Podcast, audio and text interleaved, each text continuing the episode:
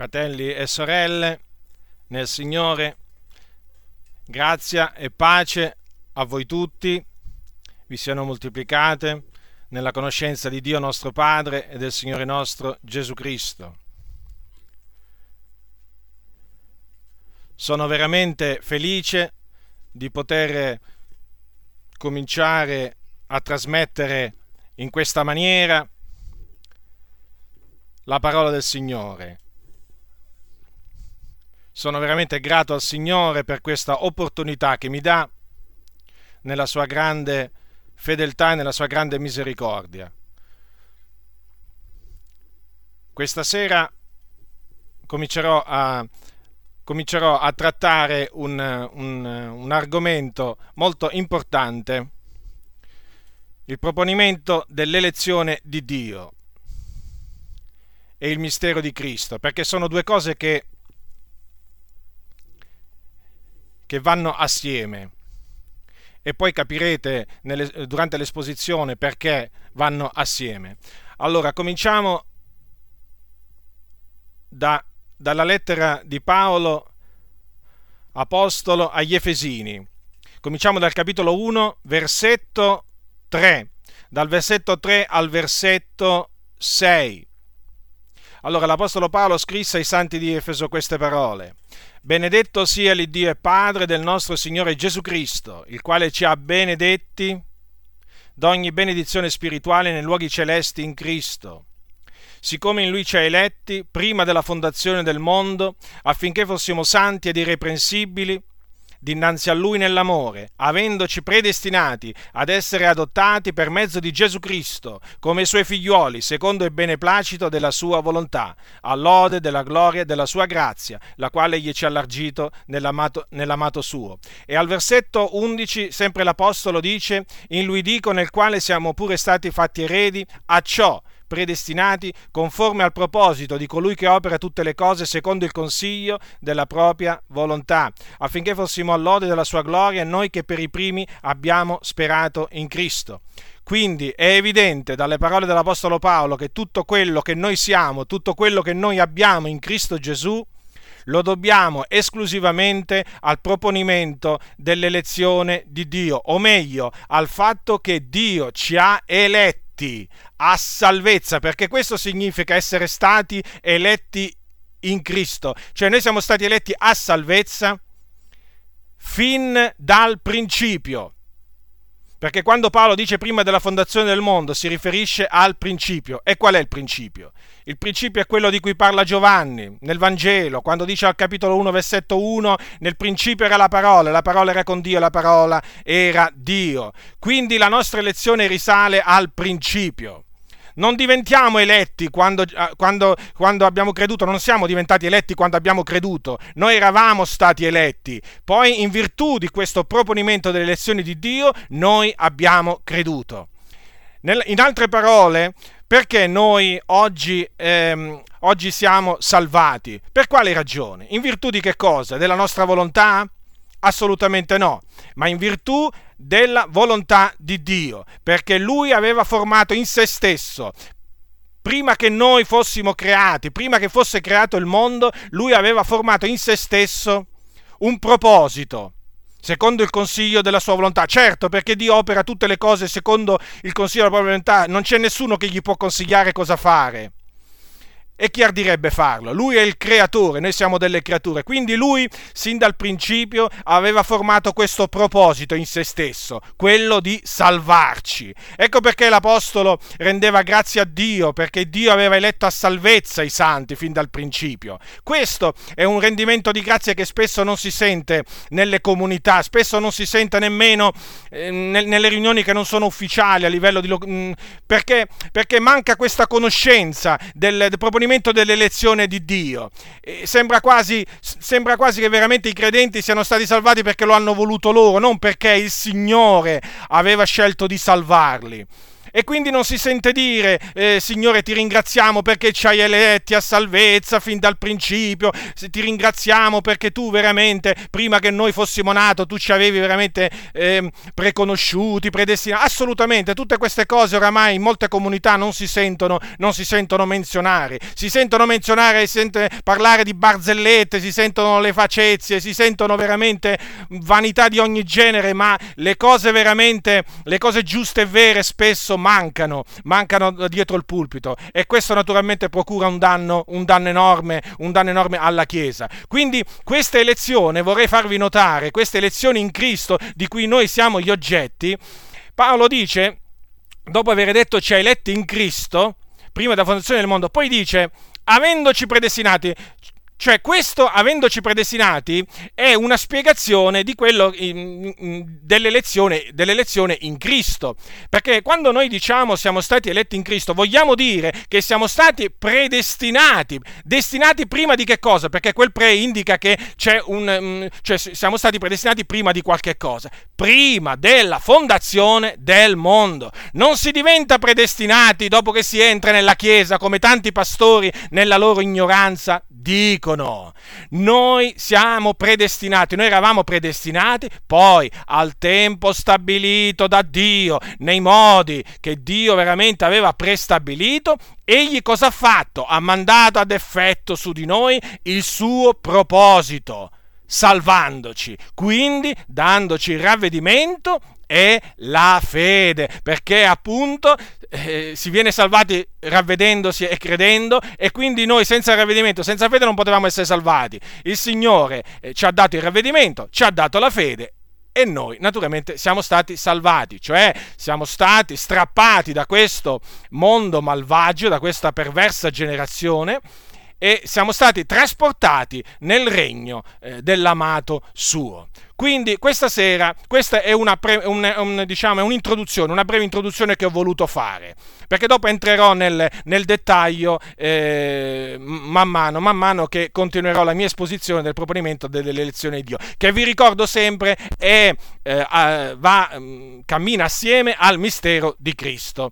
Cioè il mistero di Cristo che cos'è? È il fatto che noi gentili di nascita, eh, che eravamo appunto est- eh, strani ai patti della promessa, esclusi dalla cittadinanza di Israele, siamo stati resi capaci cioè di, fa, eh, di, di, essere partecipi appunto della sorte dei santi nella luce, cioè il Dio ci ha messo in grado di diventare concittadini dei santi e quindi di acquisire, eh, per, per, così dire, la cittadinanza di Israele. Tutto questo noi non l'avevamo, ma in Cristo, eh, naturalmente in virtù appunto di questo proponimento delle elezioni di Dio, siamo stati proprio messi in grado di entrare a far parte del, eh, della Chiesa, del popolo di Dio, eh, siamo diventati concittadini dei santi e così via. Ma anche di questo parlerò eh, parlerò più avanti eh, nel dettaglio. Allora, adesso eh, vo- eh, vogliate aprire, eh, vogliate andare a Romani, a, a Romani, nell'epistola di Paolo ai Romani, al capitolo 9. Al capitolo 9. Dice questo l'Apostolo Paolo. Ricordatevi che l'Apostolo Paolo, quanto alla carne, era ebreo, cioè discendente, eh, un discendente di, eh, di Abramo eh, però il Signore lo aveva costituito apostolo e dottore dei gentili, quindi lo aveva costituito apostolo e dottore di quelli che non sono giudei di nascita, perché gentili questo significa, significa eh, coloro che non sono ebrei di nascita. Allora, eh, vi chiedo di prestare molta attenzione a queste, a queste parole scritte dall'Apostolo Paolo. Allora, capitolo 9 eh, dell'Epistola di Paolo ai Romani, dal versetto 1. L'Apostolo Paolo dice questo. Io dico la verità in Cristo, non mento. La mia coscienza me lo attesta per lo Spirito Santo. Io ho una grande tristezza e un continuo dolore nel cuor mio, perché vorrei essere io stesso anatema, separato da Cristo per amore dei miei fratelli miei parenti, secondo la carne, che sono israeliti, a quali appartengono l'adozione la gloria, e i patti e la legislazione, e il culto e le promesse, dei quali sono i padri, e dai quali è venuto secondo la carne il Cristo, che è sopra tutte le cose, Dio benedetto in eterno. Amen. Ora, l'Apostolo Paolo aveva questo dolore nel suo cuore, lo Spirito glielo attestava. Un grande dolore aveva e la causa di questo dolore era l'incredulità della maggior parte degli ebrei del suo tempo, perché ai giorni di Paolo, come anche naturalmente ai giorni di Gesù, la maggior parte degli ebrei rigettavano Gesù come il Messia e quindi erano nelle tenebre. E l'Apostolo Paolo, ascoltate le sue parole, avrebbe voluto essere anatema, separato da Cristo per amore dei suoi fratelli. Ma questo non era possibile, lui lo sapeva. Non era possibile questo, perché era un dato di fatto, e così Dio aveva stabilito e quindi eh, lui aveva questo grande dolore e pensate avrebbe voluto essere anatema per amore dei suoi fratelli, i suoi fratelli mh, dal punto di vista carnale, infatti dice miei parenti secondo la carne. L'Apostolo Paolo era della tribù di Beniamino, ebreo d'ebrei come lui si, si definì in, una, in un'altra epistola. Allora dice parenti secondo la carne che sono israeliti, quindi discendenti di Israele, ai quali appartengono l'adozione, certo, perché Israele, il popolo di Israele è chiamato il mio primogenito da, dal Signore.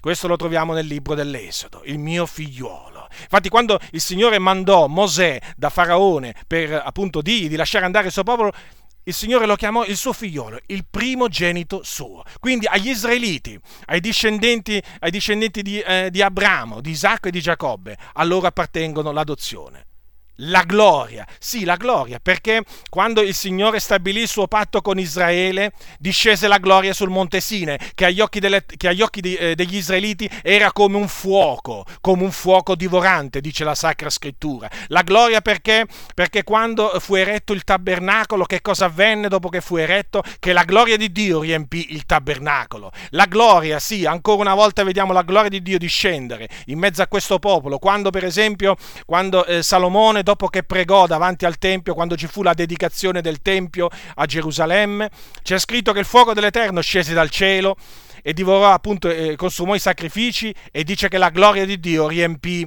il Tempio, tanto che i, sa- i, sacerdoti non poterono entrare, non potevano entrare a motivo della gloria dell'Eterno. Ecco perché c'è scritto che a loro appartiene la gloria. E poi i patti, certo i patti, perché il Signore stabilì il suo patto con Abramo, lo confermò a Isacco, poi a Giacobbe e poi al Monte Sinai fece appunto il patto, quello che noi chiamiamo l'antico patto, appunto perché è diciamo stato eh, sorpassato e perché adesso è venuto il nuovo nuovo patto. Allora, i patti appartengono a loro. E badate bene, non solo l'antico patto, anche il nuovo, perché non dovete mai dimenticare questo, che quando il Signore promise al suo popolo di fare un nuovo patto, disse queste, disse queste parole, parole che sono scritte nel libro del profeta Geremia, al capitolo 30, 30 eh, 31, dove dice al, al versetto 31, Ecco i giorni vengono, dice l'Eterno, che io farò un nuovo patto con la casa di Israele e con la casa di Giuda.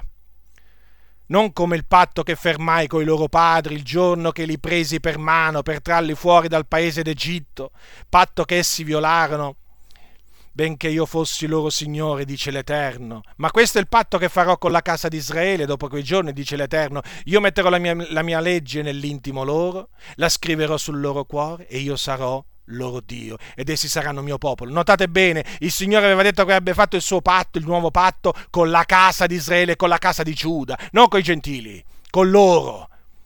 Noi naturalmente poi siamo subentrati, certo, ma eh, eh, inizialmente fu con loro che il Signore fece il nuovo patto. E di fatti i, i, i primi cristiani furono, eh, furono ebrei di nascita fu un ebreo di nascita, i discepoli di Gesù erano tutti ebrei, non c'era un gentile. quando Gesù stabilì la cena del Signore, per esempio, quando disse questo calice il nuovo patto nel mio sangue, a chi le disse quelle parole? Non a dei gentili, le disse a degli ebrei. Ecco perché c'è scritto che i patti appartengono a, agli israeliti, gli israeliti secondo la carne. E a loro appartiene pure la legislazione, cioè la legge. A chi diede la legge il Signore? La sua legge, la sua santa legge? Al popolo di Israele, non certo ai gentili. I gentili erano estranei a tutte queste cose. Il Dio diede la legge al popolo di Israele sul monte Sine. Legge naturalmente che il popolo violò a più riprese, però la legge fu data a loro. Gli oracoli sono stati affidati agli ebrei. E poi il culto, certo perché Dio comandò agli israeliti di costruirgli un santuario, il tabernacolo appunto eh, nel deserto fu a loro che comandò di adorarlo. E infatti il culto erano gli israeliti che lo davano a Dio, certamente non erano gli egiziani di quel tempo, non erano, non erano i cananei, non erano altri popoli, erano gli israeliti, perché a loro è stato affidato il culto, a loro appartiene il culto. E poi le promesse, certo, eh, perché basta vedere, basta leggere l'Antico Testamento, a chi appartengono le promesse, a chi furono rivelati gli oracoli, se non ai profeti, ai profeti ebrei, che erano ebrei appunto, appunto di nascita. Le promesse, le promesse che noi leggiamo nel profeta Isaia, che naturalmente adesso facciamo proprie, naturalmente è chiaro, adesso sono anche nostre queste, però voglio dire, è chiaro che a loro furono, eh, eh, furono eh, rivelate queste promesse. La, la promessa della venuta del Messia, a chi fu rivelata? Agli israeliti.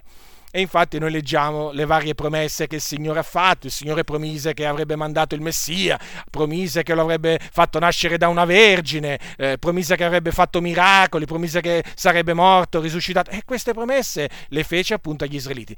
Gli israeliti dai quali sono i padri, certo, i patriarchi, qui si riferisce in particolar modo ai, ai patriarchi, cioè i figli di Giacobbe, però anche, diciamo, possiamo eh, dire anche ad Abramo, Isacco e Giacobbe perché sono i padri i padri eh, diciamo della nazione di Israele e dai quali è venuto secondo la carne il Cristo il Cristo, cioè l'unto, perché il Cristo è la parola greca di unto, le, diciamo, l'ebraico è Messia e eh, Gesù è il Cristo, cioè l'unto dell'Eterno, promesso da Dio eh, nella, mh, nelle promesse, del, nelle scritture profetiche del, dell'antico patto. E badate bene, Gesù non è solo il Cristo, cioè il Messia, Gesù è anche Dio, benedetto in eterno, quindi non una creatura, come dicono, come dicono molti che mentono contro la verità. No, no, Gesù non era una creatura. Cioè, è chiaro, Gesù eh, prese forma umana, il figlio di Dio prese forma umana, ma Gesù nei giorni della sua carne era Dio, come lo era prima dei giorni della sua carne, cioè prima di prendere forma umana, Gesù in cielo era Dio, Gesù in terra rimase Dio e Gesù dopo che morì e risuscitò continuò ad essere Dio, benedetto in eterno.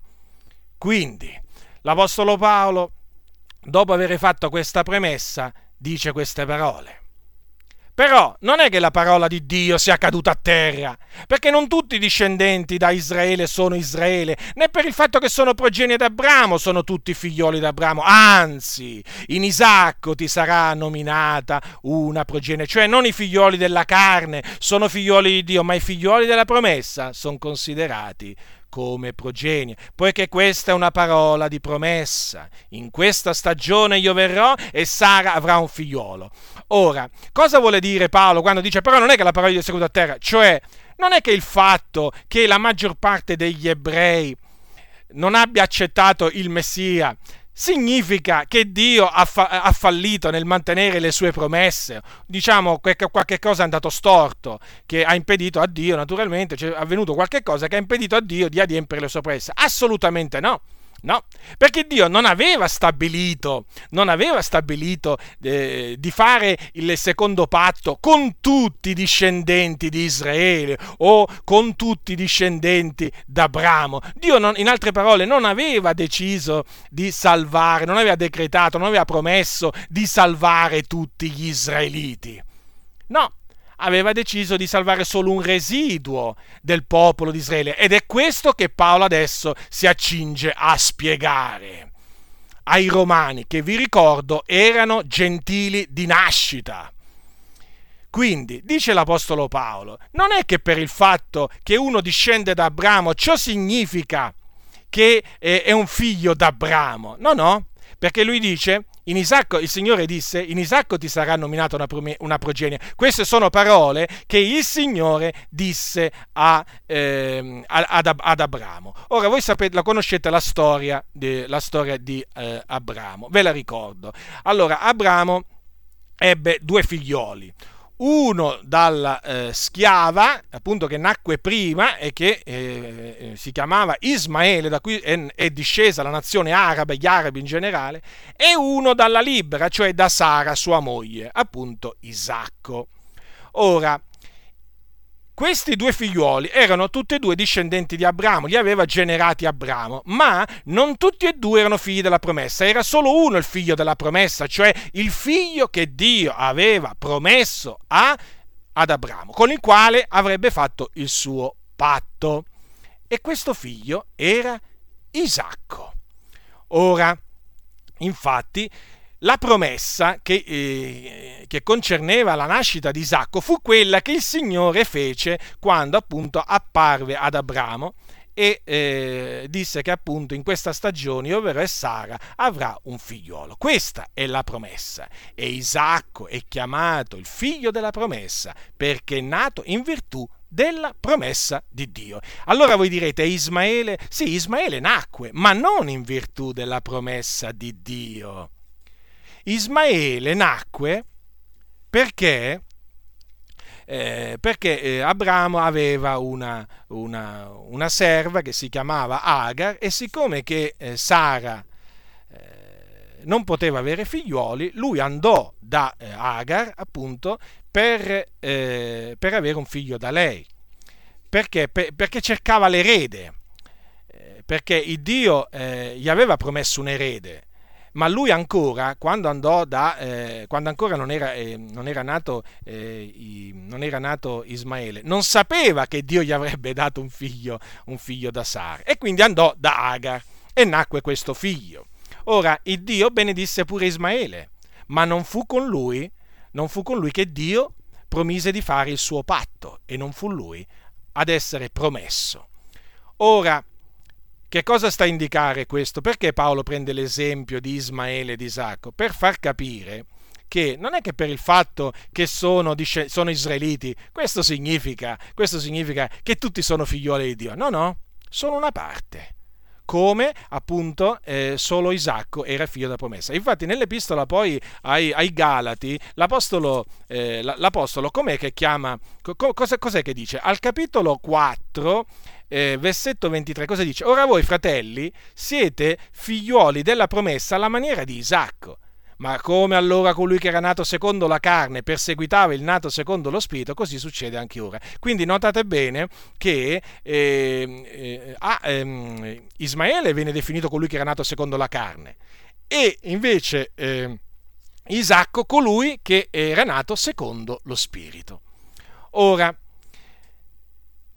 eh, Paolo continua e parla adesso, prende l'esempio di Esau e Giacobbe, perché lui dice, dice così, al versetto 10. Non solo, perché qualcuno potrebbe dire, vedi, eh, lì c'era un, solo, c'era un solo padre, in questo Abramo, nel caso di, voglio dire, di Isacco, di Ismaele e Isacco, e due donne. Però dice, dice, la stessa cosa Paolo vuole dire, si è verificata anche a, a Rebecca però che concepì da uno stesso uomo, vale a dire Isacco, appunto nostro padre, due gemelli. Ecco cosa dice Paolo. Non solo, ma anche a Rebecca avvenne la medesima cosa, quando ebbe concepito da uno stesso uomo, vale a dire Isacco, nostro padre, due gemelli.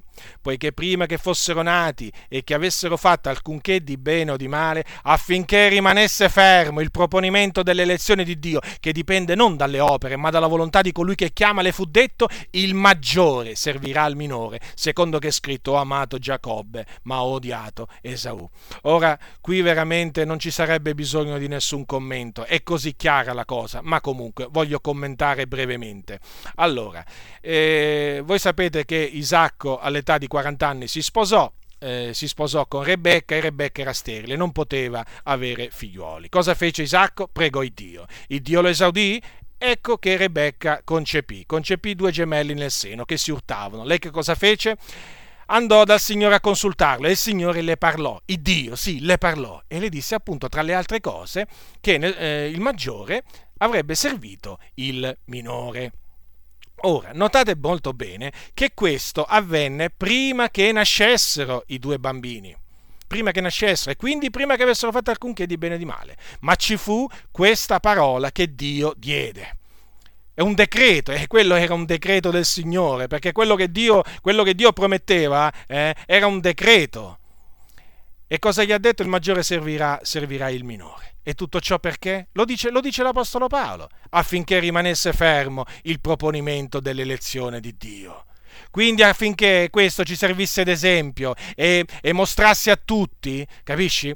Capite? Che eh, l'elezione di Dio, il provvedimento dell'elezione di Dio, non dipende, non dipende da nessun altro che da Dio, cioè dalla volontà di colui che chiama, cioè Dio. Quindi ancora una volta qui notiamo che noi veramente siamo stati salvati per la volontà di Dio in virtù del suo proponimento, non della nostra volontà, ma della sua volontà, perché lui così aveva, deci- aveva deciso di fare e per cui noi abbiamo solo che ringraziarlo il Signore e mostrare con la nostra vita veramente di essere riconoscenti a Lui per questa elezione veramente di cui siamo stati oggetti, noi che eravamo dei peccatori miserabili, proprio diretti all'inferno, proprio. Fossimo morti nei nostri peccati, fratelli, saremmo andati all'inferno, all'inferno, eravamo perduti noi, eravamo come dice l'Apostolo Paolo, figliuoli d'ira come tutti gli altri, non meritavamo niente dal Signore, ma proprio niente niente, non meritavamo misericordia, niente.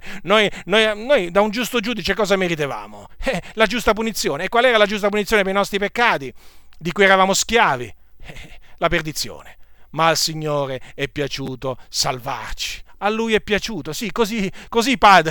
Eh, Gesù cosa disse quando lodò il padre? Sì, padre, perché così ti è piaciuto. Al padre così è piaciuto e noi gli rendiamo grazie. Allora, continuiamo. Allora, vedete, a un certo punto l'Apostolo Paolo dice, proseguendo al versetto 14, che diremo dunque? Ve fosse ingiustizia in Dio? Certo, perché qualcuno, qualcuno, dopo aver letto questi due esempi, cioè quelli di Ismaele Ismaele e Isacco e poi quello di, eh, di, Giacobbe, eh, di Giacobbe Esaù, potrebbe essere indotto a pensare che Dio è ingiusto. Ma come? Come allora Dio sceglie uno e rigetta l'altro? Com'è possibile tutto ciò? Allora Paolo, vedete, previene, previene il contestatore, previene quello, l'uomo da, da, da, dagli iniqui pensieri. E cosa gli dice? Così non sia! Certo, perché non c'è ingiustizia in Dio. Dio non è ingiusto nel scegliere uno e nel rigettare l'altro, perché Dio fa tutto quello che vuole Lui, non tutto quello che vogliamo noi, tutto quello che vuole Lui. Egli è il governatore dell'universo, noi siamo i governati, quelli che vengono condotti dal Signore, il condottiere è Lui. Allora cosa dice Paolo? E lo spiega questo con la Sacra Scrittura. Certo, perché Paolo faceva riferimento alle Sacre Scritture per, per, per trasmettere le, le, le, dottrine, non alle favole, non alle idee degli uomini, alla Sacra Scrittura, alla legge, alla testimonianza. Se il popolo non parla così non vi sarà alcuna luce per lui. Poiché gli dice a Mosè, versetto 15, io avrò mercè di chi avrò mercè e avrò compassione di chi avrò compassione. Quindi non è chiaro? Il Signore ha misericordia di chi vuole avere misericordia e ha compassione di chi vuole avere compassione. C'è da dirgli qualche cosa? C'è qualcuno tra di voi che ardisce dire a Dio, ma Signore, sai, non mi pare poi alla fine è una cosa giusta da parte tua. No, no, no, no, no. Nessuno deve ardire dire una cosa, deve, deve pensare di poter dire una cosa del genere al Signore, perché, o ripeto, il Signore fa quello che vuole, non prende ordini da nessuno e nemmeno consigli, non solo gli ordini, ma nemmeno i consigli il Signore prende da nessuno. Chi è stato il suo consigliere, dice la scrittura? Chi ha conosciuto la mente del Signore? Chi gli ha dato il primo che gli sarà contraccambiato? Allora Paolo dice al versetto 16, non dipende dunque né da chi vuole e né da chi corre, ma da Dio che fa misericordia. Quante volte avete sentito queste parole dal pulpito? Quasi mai. Alcuni, credo, mai. Anzi, alcuni non sanno nemmeno che queste parole sono scritte nella Bibbia. E che lo, alcuni che lo sanno le odiano le toglierebbero dalla Bibbia queste parole, perché queste parole distruggono, lo annientano l'orgoglio dell'uomo. Orgoglio che talvolta si annida pure nel cuore di tanti credenti. Io, io, io! Si sente dire, io ho creduto, io ho voluto essere salvato. Ma che cosa stai dicendo? Se tu sei tra coloro che parla in questa maniera, ti devi ravvedere, perché non è così. La scrittura dice non dipende dunque né da chi vuole né da chi corre, ma da Dio che fa misericordia. Come? Nemmeno da chi vuole? Certo, qui è chiara la scrittura. Come? Allora nemmeno da me che ho voluto essere salvato? No, nemmeno da te. E allora da chi? Dal Signore. Dal Signore. Badate bene quando Paolo dice né da chi vuole né da chi corre. È come se dicesse non, la salvezza dell'uomo non dipende né dall'evangelizzato e nemmeno dall'evangelizzatore, cioè né da chi riceve, né da chi riceve, diciamo, da chi ode la parola e neppure da chi gliela trasmette. Certo, perché dipende dal Signore, è Lui che apre la mente, è Lui che apre il cuore. Chi ti ha aperto il cuore? È stato tuo fratello? Eh? Chi ti ha aperto la mente? È stato tuo fratello? No, è stato il Signore. Hai capito? E quindi, fratello, se tu sei tra coloro, io, io parlo in questa maniera perché so, perché so che tra quelli che mi ascoltano ci sono alcuni che il proponimento dell'elezione di Dio lo hanno messo sotto i piedi, lo hanno calpestato, lo continuano a calpestare nella loro ignoranza. A costoro dico andate a leggere le sacre scritture, investigate le sacre scritture, non i manuali di chiesa, le sacre scritture ed esaminate le cose che vengono dette dal pulpito, le cose che vengono dette sulla predestinazione predestinazione, chiamata anche così, il proponimento dell'elezione di Dio viene chiamata anche la predestinazione. Investigate le scritture e vedete se le cose che vi dicono corrispondono veramente a, alle cose che sono scritte nella parola del Signore. Quindi dipende da Dio. Certo, perché l'Apostolo Paolo prosegue e dice, poiché la scrittura, avete notato quante volte cita Paolo la scrittura? Mica si vergognava. Alcuni sembrano che si vergognano a citare la Sacra Scrittura. Io non ho paura di citare la Sacra Scrittura. La Sacra Scrittura è la parola di Dio. E se qualcuno mi dice guarda che anche il diavolo cita la Sacra Scrittura, certo, certo che anche lui, anche lui la cita, ma male. Questa è la differenza. Che c'entra? Certo, il diavolo citò la Sacra Scrittura a Gesù per farlo cadere e Gesù gli, gli citò la Sacra Scrittura per resistere, per resistere al diavolo. Quindi la Sacra Scrittura, certo, viene usata dal diavolo per sedurre. È vero, è vero questo. E ce ne sono tanti di esempi. Ma la Sacra Scrittura deve essere usata eh, da coloro che veramente amano il Signore per distruggere i vani ragionamenti, ogni altezza che si eleva contro la conoscenza di Dio, che purtroppo, purtroppo dico ci sono nelle comunità. E questa è la verità, è innegabile questo. Di certe cose non si sente mai parlare, come del proponimento delle elezioni di Dio, che è così importante, così fondamentale da conoscere, per apprezzare questa grande salvezza che il Signore ci ha allargito, perché noi vogliamo veramente apprezzarla questa salvezza, vogliamo glorificare Dio, solo Lui, per la salvezza che ci ha donato. A Lui va tutta la gloria, perché noi non meritavamo nulla. Io stavo per morire, stavo per morire poco tempo prima di convertirmi al Signore, morire a negato, perduto nei miei peccati, stavo andando all'inferno, ho visto la morte in faccia.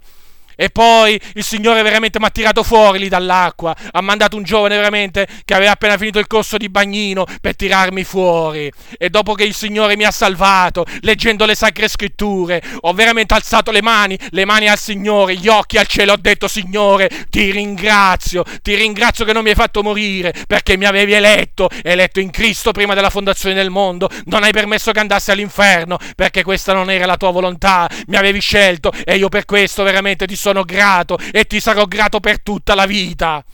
Ecco, ecco che cosa anche mi ha indotto a credere nel proponimento delle elezioni di Dio, anche la mia esperienza personale, che è anche confermata anche da, da alcune storie nella parola del Signore.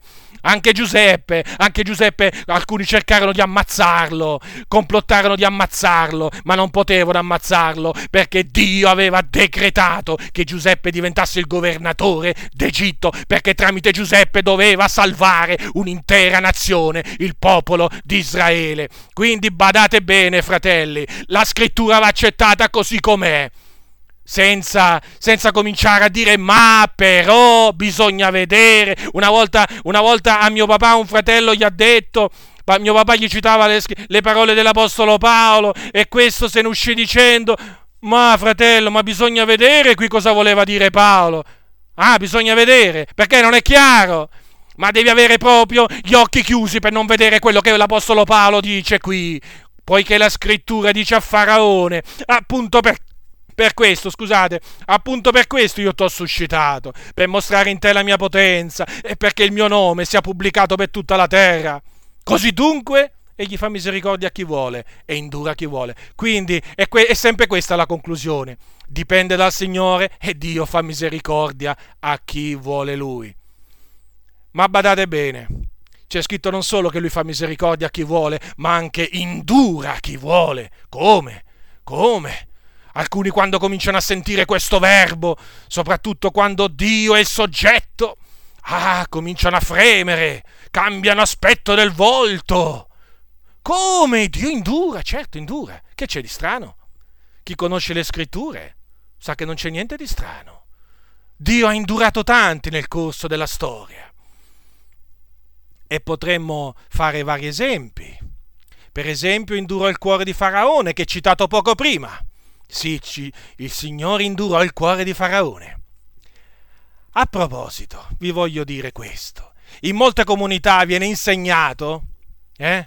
in molte comunità pentecostali. Non vi preoccupate, fratelli, perché adesso, adesso, non faccio i nomi delle varie denominazioni, dei vari predicatori, perché non è questo il momento. Ma al momento giusto non mi tratterrò, eh? Voi mi conoscete. Chi mi conosce lo sa che io di, faccio i nomi e i cognomi, capite? Perché adesso non è proprio il. Adesso mi, mi mantengo sul generale, ma Dio volendo, quando confuterò poi le false dottrine farò i nomi, i nomi di queste denominazioni, di questi predicatori che vanno contro la parola del Signore su questo argomento. Per ora mi limito a dire quello che, quello che questi cianciatori dicono. E vi avverto appunto dal non assimilare queste ciance perché sono ciance. Allora Dio ha indurato il cuore di Faraone. Ah, siamo d'accordo, dice. Ma sai perché l'ha indurato? Perché lui si è ribellato. Falso! Falso! Il Dio aveva decretato di indurare il cuore di Faraone quando ancora Mosè non era andato da Faraone, quando ancora Mosè non era comparso davanti a Faraone. Ecco che cosa dice la scrittura, affinché abbiate di che rispondere a questi cianciatori. Dice il capitolo 4 di Esodo, al versetto 21, il Signore disse a Mosè, l'Eterno disse a Mosè, la scrittura dice, l'Eterno disse a Mosè, quando sarai tornato in Egitto, avrai cura di fare dinanzi a Faraone tutti i prodigi che ti ho dato potere di compiere, ma io gli indurerò il cuore ed egli non lascerà partire il popolo. Ma vi rendete conto di quello che il Signore disse a Mosè ancora prima che Mosè fosse ritornato in Egitto? Gli ha detto, cioè gli, ha, gli diede la potestà di fare segni, prodigi, cose terribili, e poi nello stesso tempo, poi gli disse naturalmente di presentarsi da Faraone, di dirgli appunto di lasciare andare il suo popolo, ma guarda un po', paradosso, sembra un paradosso. Il Signore cosa gli ha detto? ma io gli indurerò il cuore ed egli non lascerà partire il popolo. Ma il Signore avrebbe detto, ma come? Tu mi mandi a liberare il tuo popolo e induri il cuore di Faraone, ma non fai prima ad ammorbidirglielo, eh, umanamente parlando, no? Umanamente parlando, uno avrebbe potuto dire: Ma non fai, ma non fai prima a destare il suo spirito? Eh? Così almeno ubbidisce? No! Il Signore ha detto: Io gli indurerò il cuore ed egli non lascerà partire il popolo. Quindi, quindi la ribellione di Faraone fu, fu una causa cioè fu la conseguenza dell'induramento che Dio produsse in Faraone. Dio indurò il suo cuore e lui si ribellò, si ostinò. Ma perché Dio lo aveva suscitato a Faraone, per mostrare in lui la sua potenza affinché nelle generazioni una generazione raccontasse all'altra le grandi cose che Dio aveva fatto in Egitto contro un faraone che si ostinava. Dio ha, lo ha piegato a quell'uomo, gli ha mandato dieci piaghe al, su lui e su tutto il popolo, perché eh, aveva indurato, per, per, per potergli mandare queste piaghe, doveva indurargli il cuore. Allora Dio gli ha indurato il cuore, ha mandato queste piaghe. Per quale ragione? Affinché il suo nome sia pubblicato oggi per tutta la terra ma dobbiamo ringraziare Dio veramente, che, eh, veramente per aver indurato il cuore di Faraone, perché se noi oggi possiamo parlare della divisione del Mar Rosso, possiamo parlare delle piaghe in Egitto, ma lo, lo possiamo fare perché Dio indurò il suo cuore e naturalmente il suo nome eh, viene grandemente esaltato a motivo appunto di questo induramento. Quindi in Dio indura chi vuole. E badate, qualcuno potrebbe dire, beh, ma è l'unico caso di induramento nella Bibbia. No, no, non è l'unico caso. Assolutamente. Andiamo, andiamo nel libro del Deuteronomio. Nel libro del Deuteronomio. Allora, allora andate al capitolo 2. È Mosè che parla. 2 versetto 26 allora mandai ambasciatori. Naturalmente Mosè qui sta ricordando le varie vicissitudini, vari, il, il, viaggio, il viaggio nel, nel, deserto e tra le altre cose dice così. Allora mandai ambasciatori, versetto 26.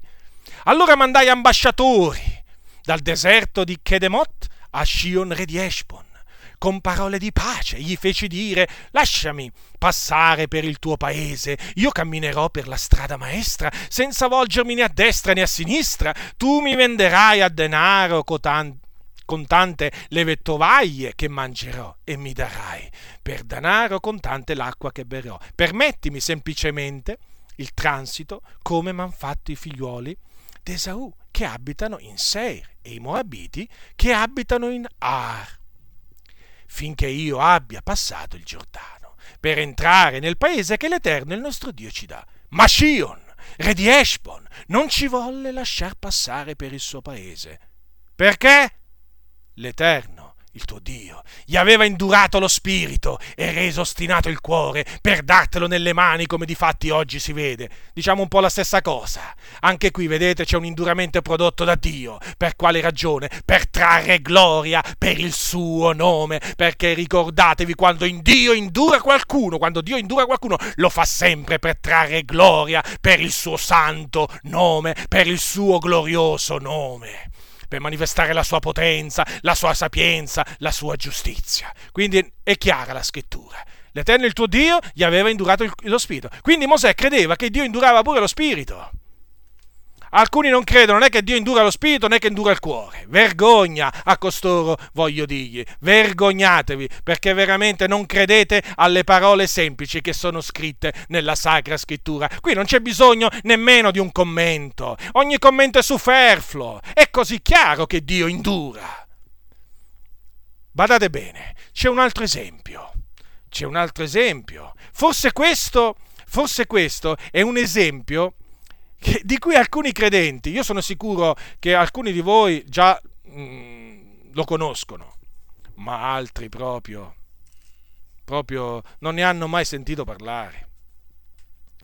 Allora, al capitolo, al capitolo eh, 12 di Giovanni, dell'Evangelo di Giovanni, quindi qui siamo ai, ai giorni di Gesù, eh? qui non siamo ai giorni di Mosè, eh? qui siamo ai giorni di Gesù. Gesù era sulla terra, allora cosa c'è scritto nella parola del Signore? Capitolo 12 di Giovanni. Queste cose disse Gesù, poi se ne andò e si nascose da loro.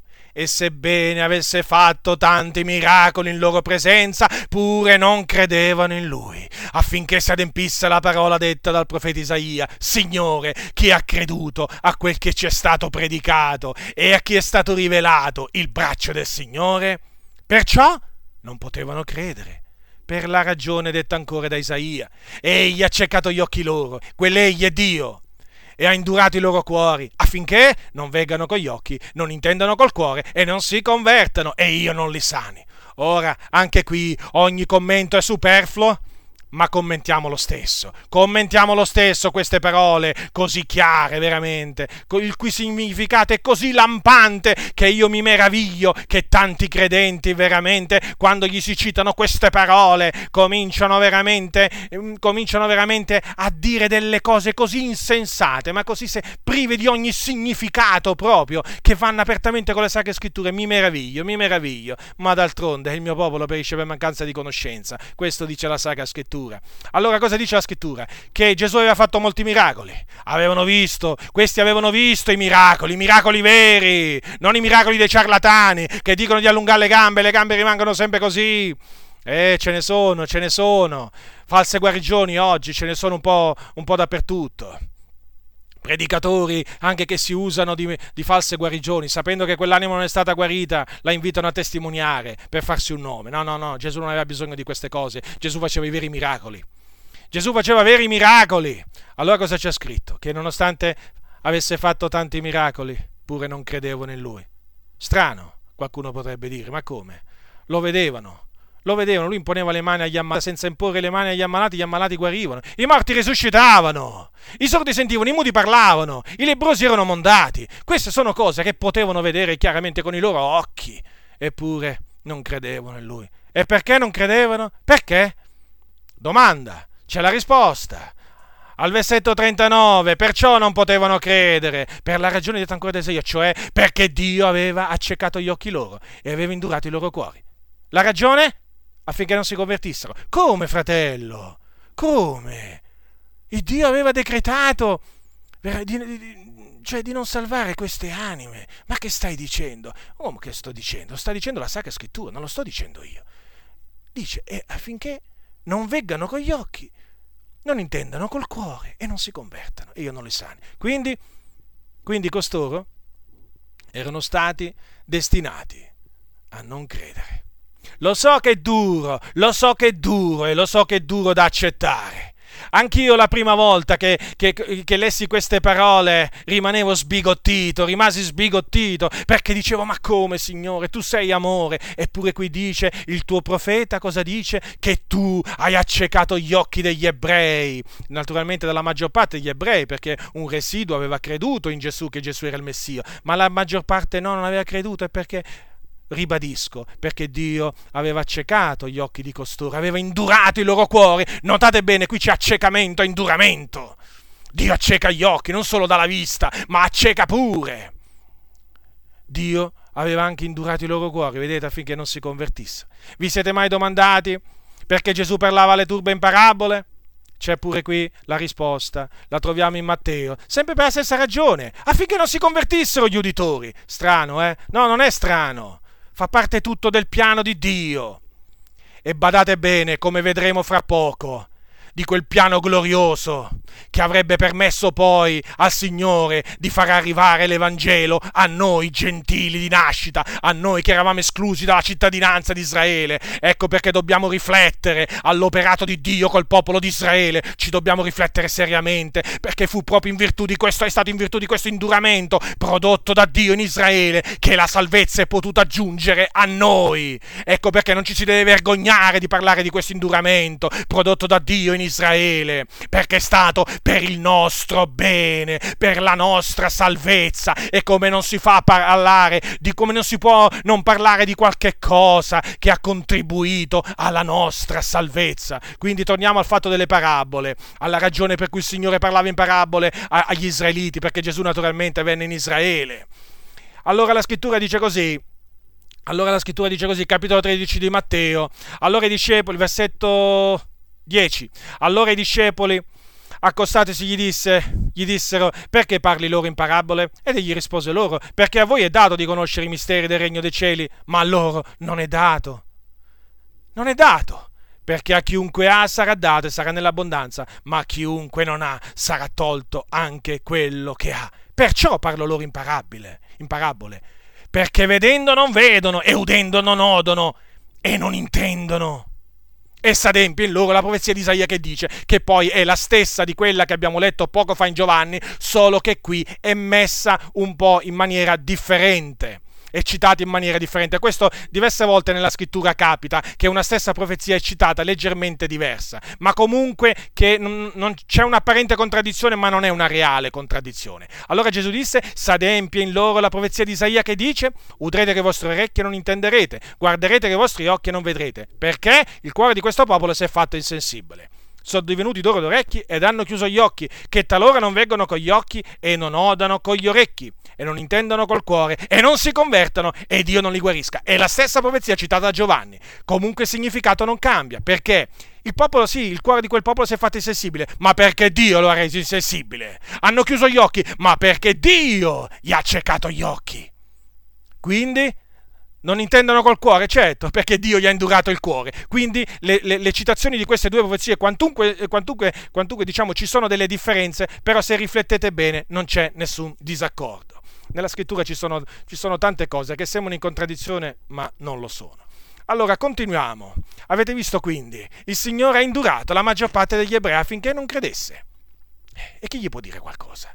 Ma chi ardisce dire al Signore hai fatto male, ma che hai fatto? Ma chi? Ma chi? Allora, capitolo 9, versetto 19, andiamo avanti, di Romani, epistola di Paolo ai Romani. Tu allora mi dirai, perché si, lai, si lagna egli ancora? Poiché chi può resistere alla sua volontà, piuttosto uomo? Chi sei tu che replica a Dio?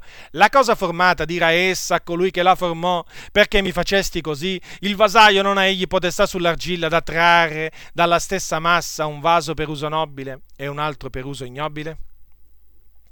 E che v'è mai da replicare se Dio, volendo mostrare la sua ira e far conoscere la sua potenza, ha sopportato con molta longanimità dei vasi d'ira preparati per la perdizione? E se per far conoscere le ricchezze della sua gloria verso dei vasi di misericordia, che aveva già innanzi preparati per la gloria, li ha anche chiamati, parlo di noi, non soltanto di fra i giudei, ma anche di fra i gentili. Così egli dice anche in Osea, io chiamerò mio popolo quello che non era mio popolo, e amata quella che non era amata. E avverrà che nel luogo dove era loro stato detto, voi non siete mio popolo, quivi saranno chiamati figlioli dell'Iddio vivente. Isaia esclama riguardo a Israele, quando anche il numero dei figlioli di Israele fosse come l'arena del mare, il rimanente solo sarà salvato, perché il Signore eseguirà la sua parola sulla terra in modo definitivo e reciso. E come Isaia aveva già detto prima, se il Signore degli eserciti non ci avesse lasciato un seme, saremmo divenuti come Sodoma e saremmo stati simili a Gomorra. Quindi l'Apostolo Paolo, sempre per rispondere ai contenziosi, a coloro che ardiscono contendere col loro creatore, rottami tra i rottami dei vasi di terra, perché così la scrittura definisce quelli che ardiscono contendere con Dio. La scrittura di, allora Paolo dice piuttosto uomo, ma chi sei tu che replichi? Chi sei tu? Chi sei tu che replichi a Dio? Ma come ti permetti? Ma chi sei? Perché, sapete, qualcuno potrebbe dire, ma come ancora Dio si lagna, cioè si lamenta, ancora c'ha da ridire il Signore, ancora li ritiene responsabili, ma come? Ma se, se, nessuno può resistere alla sua volontà, ma perché ancora Dio si lagna? Allora Paolo riprende costui e gli dice, nella sostanza, stai zitto, stai in silenzio dinanzi all'Eterno, chiudi la bocca, perché in effetti chi siamo noi da poter replicare a Dio? Noi non siamo nessuno. Siamo polvere e cenere, come disse il patriarca Abramo. La cosa formata, dirà essa a colui che la formò perché mi facesti così, non mi pare che possa dire una cosa del genere. E poi ecco, l'Apostolo Paolo fa l'esempio del vasaio. Ora, dice che il vasaio naturalmente ha questo potere, no? Di trarre dall'argilla un vaso per uso nobile e un vaso per uso ignobile. Voi vedete un vasaio, questo sta dall'argilla sta facendo, con dell'argilla sta facendo dei vasi ha deciso di, pre- di, di, fare un vaso per mettergli, faccio un esempio, eh, degli escrementi e un altro vaso lo fa sempre d'argilla per metterci per esempio le collane, le collane, preziose, di sua, eh, le collane preziose di sua moglie. Ora, chi di voi ardisce andargli a dire a questo vasaio ma che stai facendo? Ma come ti permetti da trarre dalla massa d'argilla che c'hai per le mani? Eh? Come ti permetti di fare un vaso, di trarre un vaso per questo uso e un vaso per un altro? Come dire, ma perché non rendi tutti i vasi? Sarebbe come dire, ma perché non rendi tutti i vasi? Perché non li fai tutti per un, un, un uso nobile? No, perché c'è anche un uso ignobile che si può fare di un vaso. E allora, e allora Paolo dice che v'è mai da replicare se Dio eh, lui, il vasaio, dalla massa dell'umanità, ha deciso di fare che cosa? Di trarre alcuni per la sua gloria, cioè di prepararli veramente, vasi cioè di fare dei, dei, di alcuni vasi, dei vasi di misericordia. Cioè, se il Signore ha deciso di preparare alcuni per la gloria e altri per la perdizione, ma che c'è da dirgli? Ma che c'è da, da, da rimproverargli al Signore? Non è il vasaio lui? Eh? L'umanità non è, non è l'argilla nelle sue mani, mm? quindi non c'è niente da replicargli al Signore. Il Signore ha deciso di fare così sia fatta la sua volontà. Spesso si dice, si sente dire sia fatta la volontà di Dio, ma non mi pare che alcuni, che alcuni sappiano cosa significa sia fatta la volontà di Dio, perché la volontà di Dio, la volontà di Dio è, cioè, è qualcosa di profondo, cioè voglio dire, la volontà di Dio talvolta contrasta apertamente con la nostra, cioè Dio non è un uomo, cioè noi non dobbiamo guardare le cose dal punto di vista umano, noi talvolta, cioè parlo per così dire, diciamo, parlo umanamente parlando, ci dovremmo mettere al posto di Dio. In questo senso, dovremmo vedere le cose come le guarda Dio. Non, eh, non, come, non come eh, gli uomini che non conoscono il Signore, non come quelli veramente che guardano all'apparenza, dovremmo guardare le cose come le guarda Dio e per fare questo, eh, eh questo si può fare solo investigando le scritture, eh, appoggiandosi alle sacre scritture, perché se non ci si appoggia alle sacre scritture si cominciano a fare vani ragionamenti. Ma fratello, ma come allora? Si fa, cominciano a fare strani ragionamenti che vanno poi contro il consiglio di Dio. Quindi non c'è nulla da replicare. A questo, cioè al fatto che Dio ha sopportato con molta longanimità dei vasi d'ira preparati per la perdizione. Notate bene come li chiama Paolo, vasi d'ira preparati per la perdizione, quindi predestinati, perché quel preparati si, diciamo, si, può, eh, si, si, può, si può dire in un'altra maniera, predestinati per la perdizione. Nella sostanza questi sono i figli della perdizione, figli di perdizione. Un po' come lo è l'anticristo che deve venire non è un figlio della perdizione? Non è un vaso d'ira preparato per la perdizione? L'anticristo che deve venire? Certo che lo è. Perché? Perché lui sì sorgerà, Dio lo farà sorgere, ma deve andare in perdizione. Infatti il suo destino è già segnato. Che cosa gli avverrà? Che cosa gli avverrà? La scrittura lo dice. Quando Gesù ritornerà dal cielo con gloria e con potenza, lo distruggerà. Con l'apparizione, con l'apparizione della sua venuta. Ecco, lo distruggerà, quindi è già segnato il suo destino, lui è proprio l'anticristo, noi non sappiamo chi sia, ma sappiamo dove andrà in perdizione, perché è un vaso d'ira preparato per la perdizione. Non mi venite a dire che c'è possibilità di salvezza. No, perché qualcuno, qualcuno potrebbe dire, citando le parole di Paolo a Timoteo, ma fratello, Dio vuole che tutti gli uomini siano salvati. Bene, allora se questo è il significato, allora questo vuol dire che Dio vuole che anche l'anticristo sia salvato, vero fratello? Eh, mi devi dare per forza ragione, giusto? Se Dio vuole che tutti gli uomini siano salvati, e questo appunto è il significato, cioè quello che tu gli dai, tu che ancora non credi nel proponimento delle elezioni di Dio, cioè che Dio ha decretato di salvare tutti o predestinato alla salvezza, come si legge veramente in alcuni manuali di chiesa, hm? allora tu mi devi dire, devi dire chiaramente che l'anticristo eh, non è stato assolutamente predestinato alla perdizione perché Dio vuole salvare pure lui. Ma come fai a dire questo? Ma come fai a dire questo? Tu dicendo questo vai apertamente contro la parola del Signore perché la scrittura lo dice chiaramente, lo fa capire chiaramente, senza ombra di dubbio, che l'anticristo è un vaso d'ira preparato per la perdizione. E quindi basta solo l'esempio dell'anticristo per farti riflettere, eh?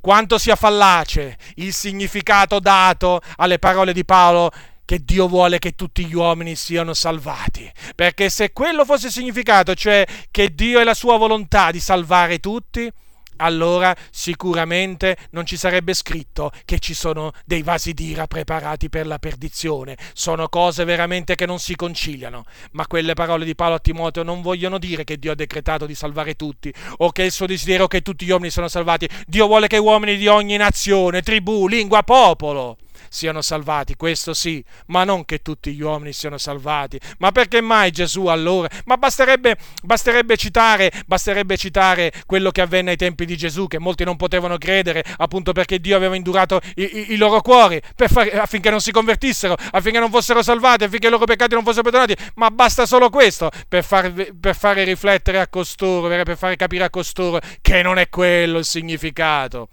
ma su questo, Dio volendo, ci torneremo un'altra volta. Quindi, andiamo avanti con l'aiuto, de, con l'aiuto del Signore. Allora, dice, dice eh, Paolo, cita alcune promesse tratte appunto dall'Antico Testamento che fanno capire che prevedevano appunto la salvezza di noi gentili appunto eh, Paolo cita un passo in Osea, io chiamerò mio popolo quello che non era mio popolo. Ora noi non eravamo il popolo di Dio, noi veramente non eravamo il popolo di Dio, noi mica facevamo parte del popolo di Israele, non, eravamo un popolo. Eppure, vedete, quello che non era popolo di Dio lo chiama popolo adesso, quella che non era amata adesso lo chiama amata. E quindi dove, dove, era stato detto voi non siete mio popolo, qui vi dice saranno chiamati figlioli dell'Iddio vivente. Vedete la grazia che il Signore ci ha fatto a noi, a noi gentili in Cristo Gesù? Noi che veramente per gli ebrei non siamo un popolo. Eh, eh sì, è perché è per loro che non siamo un popolo. Adesso cosa siamo? Siamo membri del popolo di Dio. A noi ci veniva detto voi non siete, po- voi non siete, voi non siete il popolo di Dio, eh, ma adesso siamo figlioli del Dio vivente. Quale grazia il Signore veramente ci ha dato. Ma riguardo a Israele, cosa dice Isaia? Eh, dice così. Quando anche il numero, de, de, il, il numero dice dei figlioli di Israele fosse come l'arena del mare, il rimanente solo salvato, il rimanente solo sarà salvato, cioè un residuo solo un piccolo numero, questo significa. Vedete, in queste parole del profeta Isaia è predetta la salvezza solo di una parte degli israeliti. Vedete, queste parole si conciliano appunto con i ragionamenti che Paolo, confermano i ragionamenti che Paolo ha fatto prima cioè che non tutti, non, non, perché, non tutti i discendenti da Israele sono Israele, appunto perché Dio aveva decretato di salvare solo un residuo. Questo è detto varie volte nei profeti, che solo un residuo sarebbe tornato al Signore. E il residuo eletto secondo la grazia, come vedremo dopo. Allora, cosa dice la scrittura? Cosa dice la scrittura? Allora Paolo uh, prosegue e dice al versetto 30. Che diremo dunque? Quante volte leggete che, che Paolo dice che diremo dunque? Eh? Eh, lo dice spesso, eh? A me piace particolarmente l'Apostolo Paolo, come scrive, come espone le dottrine. Veramente sono, sin da quando ho cominciato a studiare le scritture, sono, sono, sono rimasto attaccato all'Apostolo Paolo. Non che non sia attaccato anche alle parole di Pietro, di, Gia, di, Gio, di, di Giovanni, di Giacomo, no. Però all'Apostolo Paolo veramente, io non sono di Paolo, eh, badate bene, badate bene. Però mi piace, mi piace veramente, eh, eh, mi piace come Paolo espone, espone le dottrine, ma d'altronde pure, eh, pure eh, pure Pietro disse, riconobbe che eh, il Signore aveva dato una particolare, una particolare sapienza all'apostolo, all'apostolo Paolo.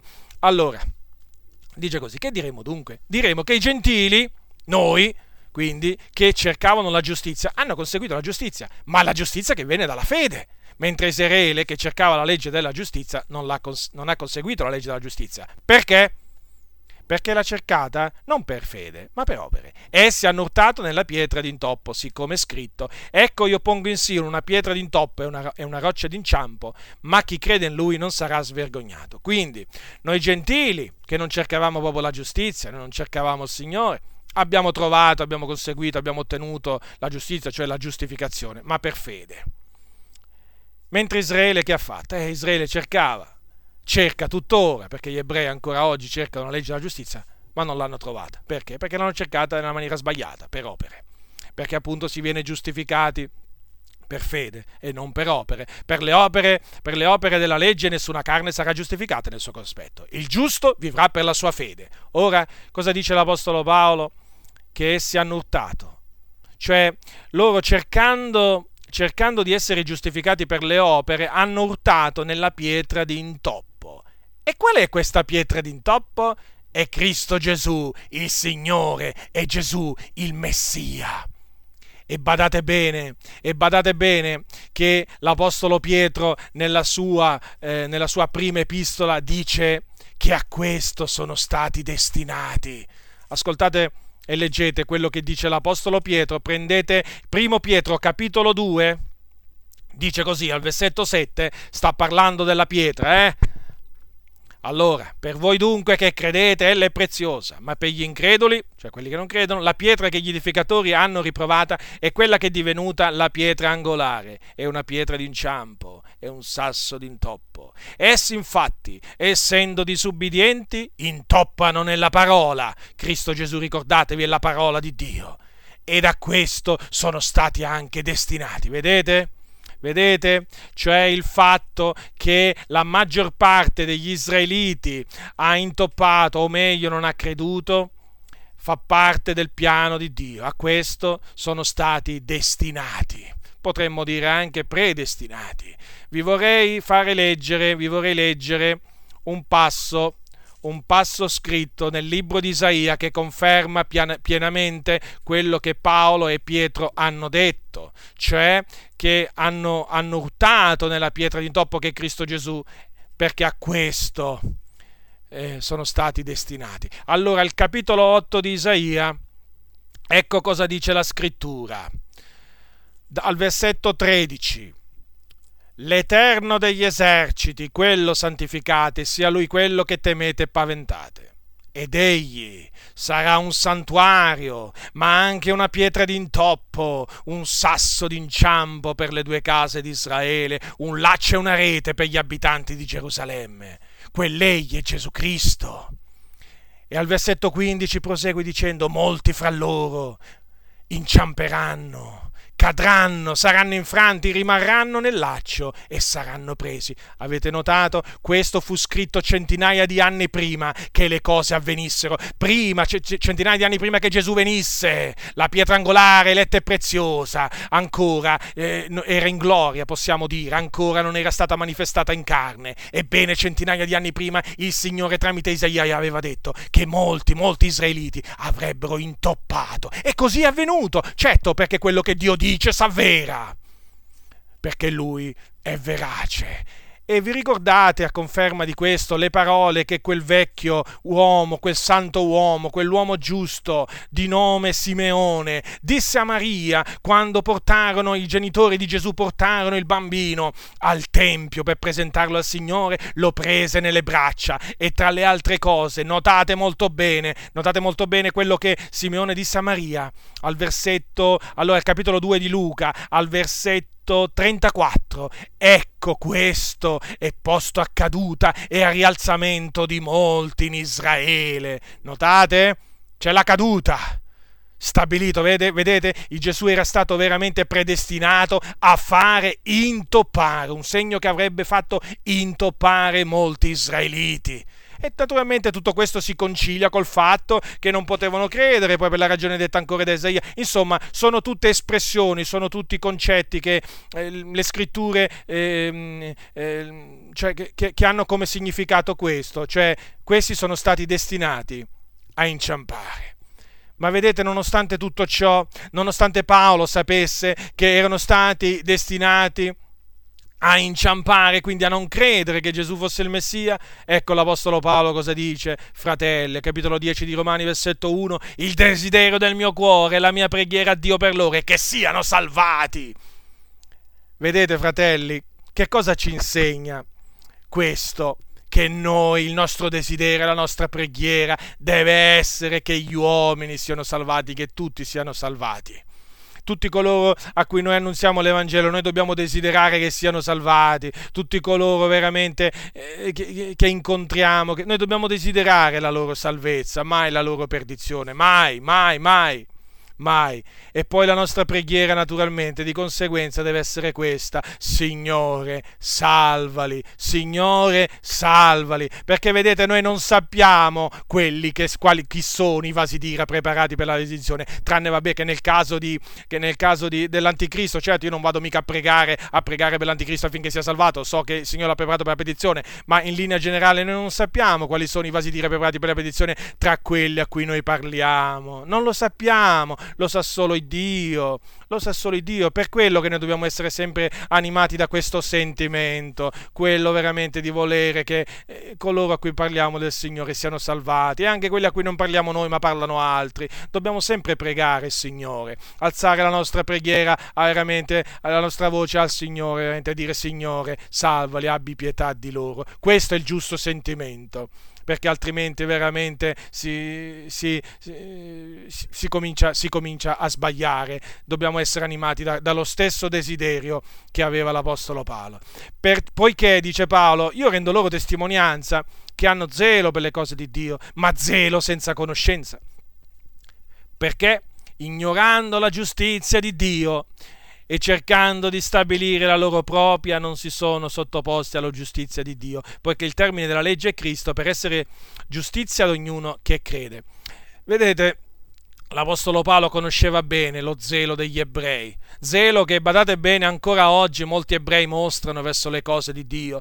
Ho letto parecchi libri, letto, mi sono documentato, diciamo, parecchio, devo dire, durante, durante i miei studi sul giudaismo e devo dire veramente che ci sono una frangia di ebrei, in particolare quelli ortodossi, che sono particolarmente zelanti per le cose di Dio però non hanno conoscenza, non hanno conoscenza, cioè loro ignorano la giustizia di Dio, quella che sia mediante la fede, perché vedete, loro, loro pensano di poter essere giustificati per le opere della legge e in questo naturalmente intoppano. Allora Paolo, vedendo questo, vedendo questo, vedendo questo zelo che avevano questi gli ebrei, ma questo zelo senza eh, conoscenza, allora veramente lui era mosso da questo veramente desiderio, grande desiderio, che tanto che gli fece dire, dice io vorrei essere io stesso anatema separato da Cristo per amore dei miei fratelli, perché lui amava, amava gli ebrei, i suoi parenti secondo, ebrei, i parenti secondo la carne, li amava, non è che li odiava, quantunque sapesse, quantunque lo perseguitassero,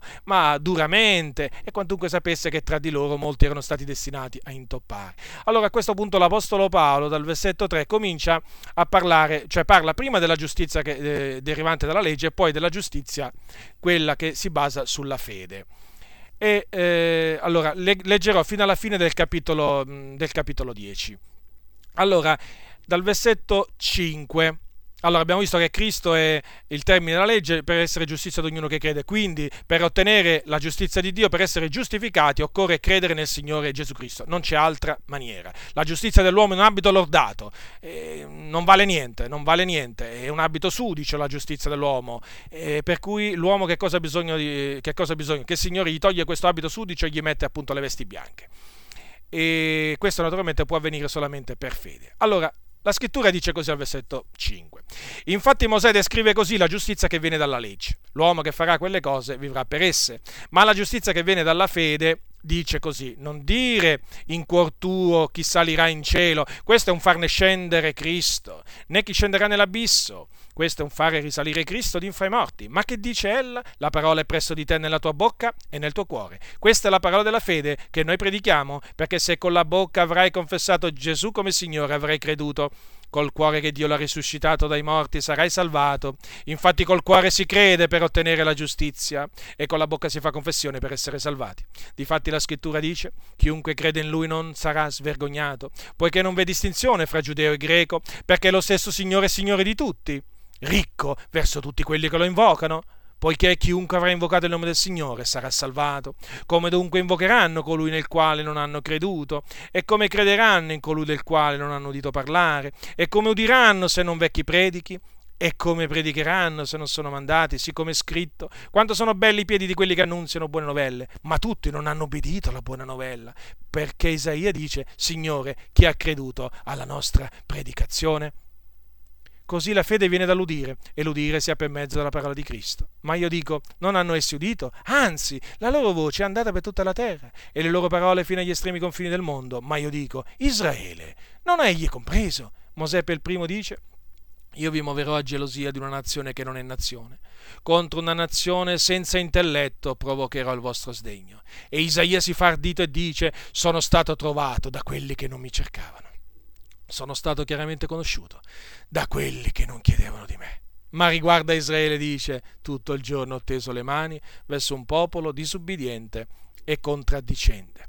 Quindi la giustizia che viene dalla legge dice chi, chi, farà quelle cose vivrà per esse, ma il fatto è questo, che tutti quelli che si basano sulle opere della legge sono sotto maledizione. La legge non è stata data per, per giustificare l'uomo, la legge è stata data per far conoscere il peccato all'uomo e per far aumentare il peccato, non per giustificare. Ecco perché non è possibile che tramite la legge l'uomo venga giustificato. Poi c'è la giustizia, la giustizia che viene dalla fede. E questa naturalmente, questa naturalmente è una eh, appunto, giustizia che si ottiene mediante la fede, non per opere. E dice la scrittura, questa è la, la, la, la parola della fede che noi predichiamo appunto perché eh, si ottiene mediante la fede. E questa è la parola della fede. Se con la bocca avrai confessato Gesù come Signore, avrai creduto col cuore che Dio l'ha risuscitato dai morti, sarai salvato. Quindi è questo quello che bisogna fare per essere salvati. Questo naturalmente vale anche per gli ebrei. Eh? Questo vale per i giudei, cioè per gli ebrei e per i gentili. Questa è la via della salvezza. Credere, come dice la scrittura, confessare Gesù come Signore e poi credere col cuore che Dio l'ha risuscitato dai morti. Chi fa questo viene salvato, chi non fa questo non verrà salvato. Rimane sotto la condanna di Dio e se muore in questo stato va all'inferno. Allora, Naturalmente questa parola della fede l'hanno udita gli ebrei, ma non l'hanno ricevuta. Non l'hanno ricevuta. Infatti dice tutto il giorno ho teso le mani verso un popolo disubbidiente e contraddicente. E allora Paolo prosegue dicendo, io dico dunque, il Dio egli reietto il suo popolo? Così non sia. Perché anch'io sono israelita, della progenie d'Abramo, della tribù di Beniamino, Il Dio non ha reietto il suo popolo, che ha preconosciuto. Non sapete voi quel che la scrittura dice nella storia di Elia, come egli ricorre a Dio contro Israele dicendo, Signore, hanno ucciso i tuoi profeti, hanno demolito i tuoi altari e io sono rimasto solo e cercano la mia vita.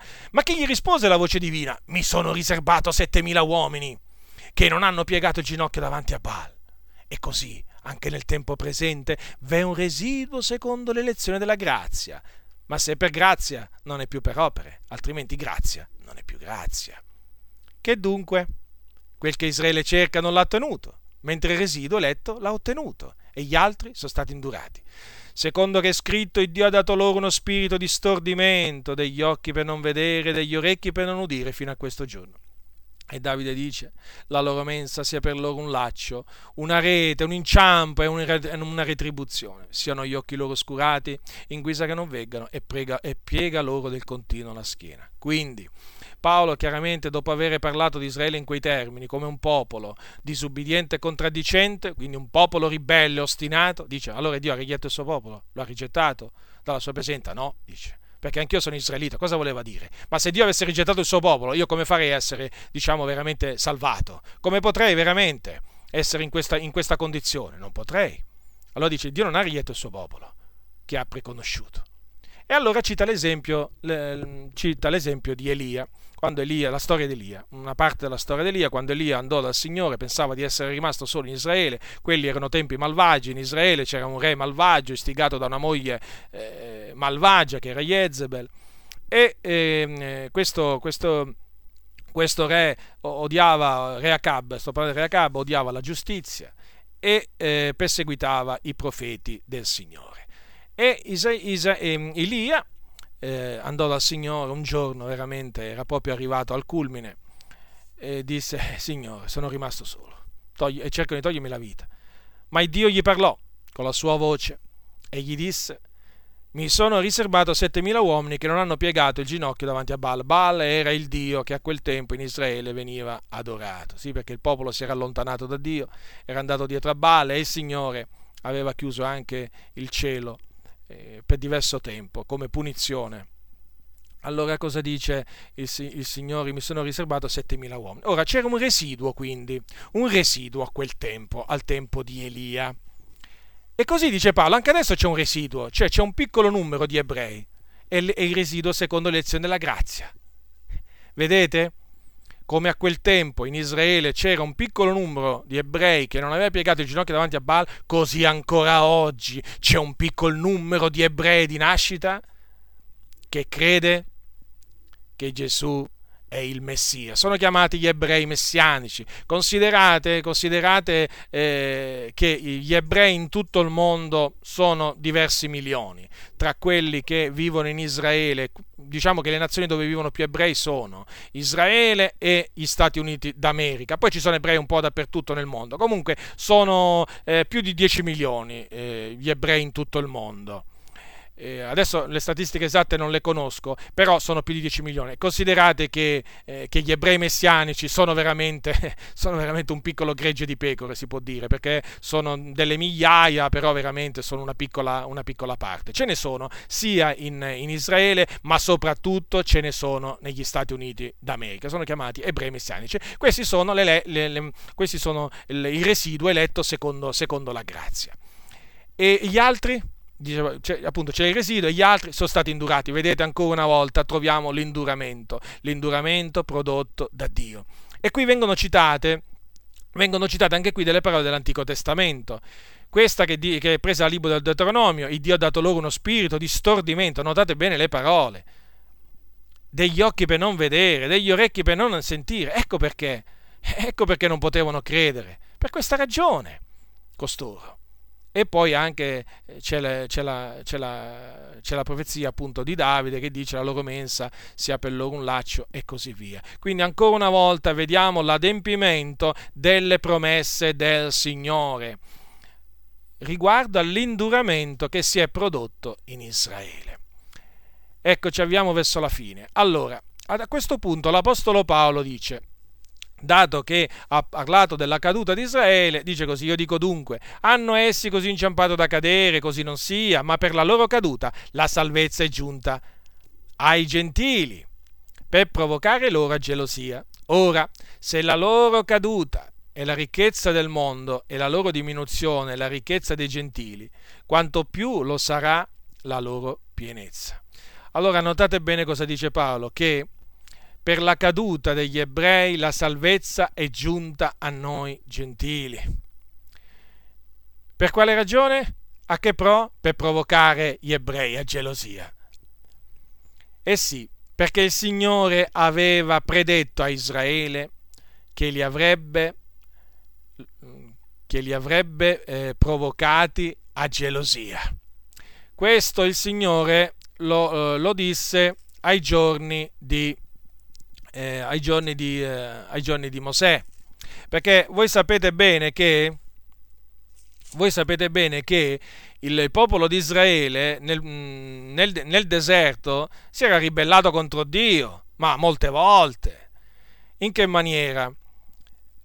Tentandolo, mormorando contro di lui e anche facendosi degli dei. Vi ricordate il vitello d'oro, ma anche, anche altri dei sono, sono menzionati. Allora, al capitolo 32 del Deuteronomio, in quello che è chiamato Cantico di Mosè c'è questa promessa. Vi vorrei fare leggere al versetto eh, eh, 21, il versetto 21. Allora, essi mi hanno mosso a gelosia con ciò che non è Dio, mi hanno irritato con loro idoli vani, e io li muoverò a gelosia con gente che non è un popolo, e li irriterò con una nazione stolta. Vedete? Questa promessa fatta da Dio tanto tempo prima della venuta di Gesù si è adempiuta con la venuta di Gesù. Sì, perché? Perché siccome che la salvezza che era stata promessa a Israele inizialmente, dato che Israele l'ha rigettata, la salvezza è giunta a noi. Noi avendola accettata, provo- eh, diciamo, provochiamo a gelosia eh, gli ebrei.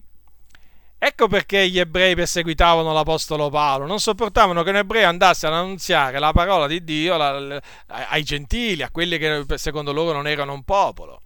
Quindi, vedete, alla fin fine, come dicevo prima, noi dobbiamo rendere grazie a Dio per questa, per questa caduta, caduta di Israele, perché appunto per la loro caduta la salvezza è giunta a noi per provocarlo a gelosia. Quindi il popolo di Israele nel deserto provocò a gelosia a Dio con degli idoli cose che non sono Dio.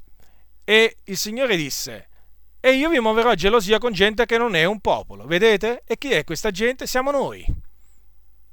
Ecco perché io ho letto parecchi libri di, di rabbini ebrei e sono arrabbiati, ce l'hanno in particolar modo con Paolo, perché è stato tramite Paolo che questa parola della salvezza è giunta ai gentili ce l'hanno veramente con Paolo i rabbini ebrei in una maniera terribile. Adesso capisco, cioè capisco, capivo anche prima, però leggendo a distanza di tanti anni, come ancora oggi ci sono rabbini ebrei che non sopportano Paolo, proprio ne dicono contro di lui, ma veramente di, parole di, di ogni genere, lo insultano proprio, una cosa terribile.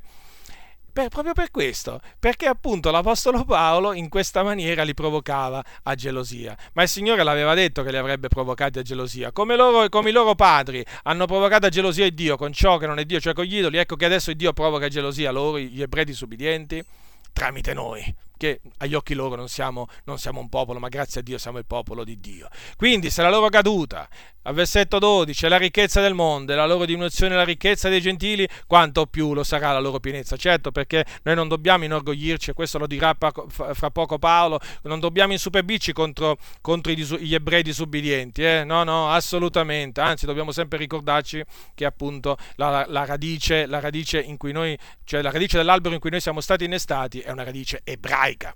Allora, dice Paolo al versetto 12, eh, 13, ma io parlo a voi, o gentili, in quanto io sono apostolo dei gentili, glorifico il mio ministero per vedere di provocare a gelosia quelli del mio sangue e di salvarne alcuni. Perché se la loro reiezione è la riconciliazione del mondo, che sarà la loro riammissione se non una vita di infra i morti? E se la primizia è santa, anche la massa è santa, e se la radice è santa, anche i rami sono santi e seppure alcuni dei rami sono stati troncati, e tu che sei olivastro sei stato innestato in luogo loro e sei divenuto partecipe della radice della grassezza dell'ulivo, non ti insuperbire contro i rami, ma se ti superbisci, sappi che non sei tu che porti la radice, ma la radice che porta te. Allora tu mi dirai, allora tu dirai, sono stati troncati dei rami perché io fossi innestato? Bene, sono stati troncati per la loro incredulità? E tu sussisti per la fede. Non ti superbire, ma temi, perché se Dio non ha risparmiato i rami naturali, non risparmierà neppure te. Dunque la benignità la severità di Dio, la severità verso quelli che sono caduti, ma verso te la benignità di Dio, seppur tu perseveri nella sua benignità, altrimenti anche tu sarai reciso ed anche quelli, se non perseverano nella loro incredulità, saranno innestati, perché Dio è potente da innestarli di nuovo. Poiché se tu sei stato tagliato dall'ulivo per sua natura selvatico e sei stato contro natura innestato nell'ulivo domestico, quanto più essi, che sono dei rami naturali, saranno innestati nel loro proprio ulivo. Allora, qui l'Apostolo Paolo parla dell'innesto dei gentili nell'albero, nell'albero domestico. Allora, gentili eh, siamo noi noi non ebrei, eh, non, non ebrei di nascita. Allora, la scrittura dice che noi eravamo estranei ai patti della promessa. Noi eh, eravamo esclusi dalla cittadinanza di Israele. Noi eravamo, eh, eravamo morti nei nostri peccati, senza speranza, senza Dio nel mondo. Questo lo dice Paolo agli Efesini. Noi gentili di nascita, sì. Questo ce lo dobbiamo sempre ricordare. Ma un giorno per volontà di Dio, per la sua grazia, il Dio ci ha dato il ravvedimento. Sì, perché è Lui che lo dà il ravvedimento. E ci ha dato pure la fede. Sì, perché pure la fede la dà il Signore, è il dono di Dio. Non è qualcosa con cui nasce l'uomo. No, no, la fede viene data da Dio. Per questo non tutti ce l'hanno, perché Dio non la dà a tutti. Ricordatevi, non tutti hanno la fede, lo dice la Sacra, la Sacra Scrittura. Quindi Dio, dandoci il ravvedimento e la fede, ha permesso a noi di entrare a far parte del popolo di Dio. Perché essendo stati riconciliati con Dio siamo diventati appunto membri, membri del suo popolo. Talché noi gentili adesso di nascita, come dice Paolo agli Efesini, non siamo più forestieri né avventizi, ma siamo concittadini dei santi e membri della famiglia di Dio, essendo stati edificati sul fondamento degli apostoli e dei profeti, essendo Cristo Gesù stesso la pietra angolare. Quindi, questo è un punto molto importante, perché non solo Dio ha scelto eh, alcuni di mezzo agli ebrei, ma Dio ha scelto alcuni anche di fra i gentili e tra quegli alcuni ci siamo noi, per la sua grazia, lo ripeterò, lo ripeterò sempre, per la sua grazia, perché se Dio ci ha scelti non è per i nostri meriti o perché pensava che noi saremmo diventati buoni o perché sapeva che noi un giorno avremmo creduto, no, Dio ci ha scelti, ci ha scelti, la sua scelta è, è caduta su di noi e noi dobbiamo essergli grati. Quindi Dio ci ha scelti e, e avendo, avendoci scelti, prima della fondazione del mondo, e naturalmente è arrivato il giorno in cui lui ha mandato ad effetto, ha mandato ad effetto quel suo proposito e per mandare ad effetto quel, quel suo proposito ci ha dato, appunto, ripeto, il ravvedimento e la fede. Ricordi il giorno che ti sei ravveduto? Ricordi il giorno che hai creduto? È stato il Signore che ti diede il ravvedimento e ti diede la fede. Tu dirai, sì, ho creduto, ma sono io che ho voluto credere. Sì, ma lo sai perché hai voluto credere? Te lo sei mai chiesto perché tu hai voluto credere? Una volta ho fatto oh, questa domanda a un fratello e mi ha detto: Eh, ma fratello, ma tu vai a ritroso. Certo che vado a ritroso. Pure la Bibbia va a ritroso. Nel principio. Eh, parliamo del principio. Eh, alcuni vogliono parlare della fine, parliamo pure del principio. Quindi. Quindi, fratelli, è molto importante riconoscere questo. È molto importante. Eh, perché se tu riconosci che Dio ti ha dato la, il ravvedimento e la fede, tu implicitamente riconosci che hai creduto per volontà di Dio, che è per la sua volontà che tu sei ora quello che sei. Ma non ha detto Gesù, Gesù cosa ha detto? Nessuno può venire a me se non che il Padre, il quale mi ha mandato, lo attiri. Quindi tu sei andato a Gesù, certo, io mica lo nego questo. Sei andato a Gesù. Ma perché sei andato a Gesù? Perché il Padre ti ha attirato. Quindi? Quindi sì, Gesù ti ha detto vieni a me, tu sei andato a lui. E perché sei andato a lui? Perché il Padre ti ha attirato, quindi da gloria a Dio, riconosci che è stato lui a prendere l'iniziativa. E perché? Perché tu, naturalmente, eri stato eletto in Cristo. Non lo sapevi, certo, tu eri, eh, tu eri eh, tutto ciò era sconosciuto agli occhi tuoi, tu eri nella, nell'ignoranza, che ne sapevi del proponimento dell'elezione di Dio? Vabbè, lo sapeva il Dio, per quello ti ha attirato a Cristo, a tua insaputa, e ti ha salvato. Gesù disse, colui che viene a me non lo caccerò fuori. Sì, ma poco prima eh, disse anche altre parole. Tutto quello che il Padre mi dà verrà a me. Quindi, come ha detto Gesù, veramente nessuno può andare a lui se non gli è dato dal Padre. È proprio così, fratelli, dobbiamo riconoscerlo questo. Quindi noi gentili, come anche naturalmente il residuo eletto, siamo andati a Gesù Cristo perché il Padre ci ha attirati a Cristo, ha voluto attirarci a Cristo. Eh, una, un'altra espressione biblica è questa qui, eh, perché ci ha messo in grado di partecipare alla sorte dei santi nella luce. Un'altra espressione ancora, perché a noi è stato dato rispetto a Cristo di credere in Lui. Rispetto a Cristo, a noi ci è stato dato di credere, ci è stato dato un'altra espressione di conoscere il mistero del regno di Dio. Ci è stato dato, ci è stato dato.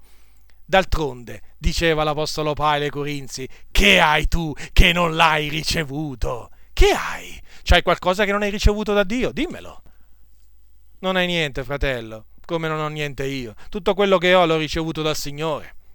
E quindi, vedi, alla fin fine, alla fin fine devi riconoscere, devi riconoscere, fratello, che se oggi sei salvato, se oggi sei tu gentile di nascita, sei stato innestato contro natura nell'ulivo domestico, lo devi alla volontà di Dio, alla sua scelta, al suo decreto, al suo proponimento. Ricordati quello che è scritto, di, eh, quello che è scritto nell'epistola di, ai Romani. Quelli che egli ha preconosciuti, al capitolo 8 quelli che gli ha preconosciuti li ha pure predestinati. E quelli che ha predestina- li ha pure predestinati ad essere conformi all'immagine del suo figliuolo onde sia, egli sia il primogenito fra molti fratelli. E quelli che ha predestinati li ha pure chiamati quelli che ha chiamati li ha pure giustificati. E quelli che ha giustificati li ha pure glorificati e poi ricordati anche di quello che è scritto nel libro degli Atti degli Apostoli al capitolo 13, riguardo a quei gentili, a quei gentili che ascoltarono l'Evangelo e credettero in una città che si chiamava Antiochia di Pisidia.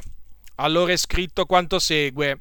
Allora al capitolo 13 dice così al versetto, dato che gli ebrei lì avevano cominciato a bestemmiare, a contraddire le cose dette da Paolo e Barnaba, allora cosa è successo? È successo che Paolo e Barnaba si volsero ai gentili e citarono un passo della scrittura e poi dice così, al versetto, al versetto 40, eh, allora, al versetto, allora, il 48, 1348. E i gentili, udendo queste cose, si rallegravano, certo perché avevano sentito dire che la salvezza, il Dio aveva veramente deciso di fare, eh, aveva, aveva, deciso di, di fare del, del, del, Messia la luce dei, dei, dei, gentili, affinché fosse lo strumento di salvezza fino all'estremità della terra, certo perché Dio aveva, aveva predetto che la sua salvezza l'avrebbe estesa a tutte le nazioni, a partire da Israele.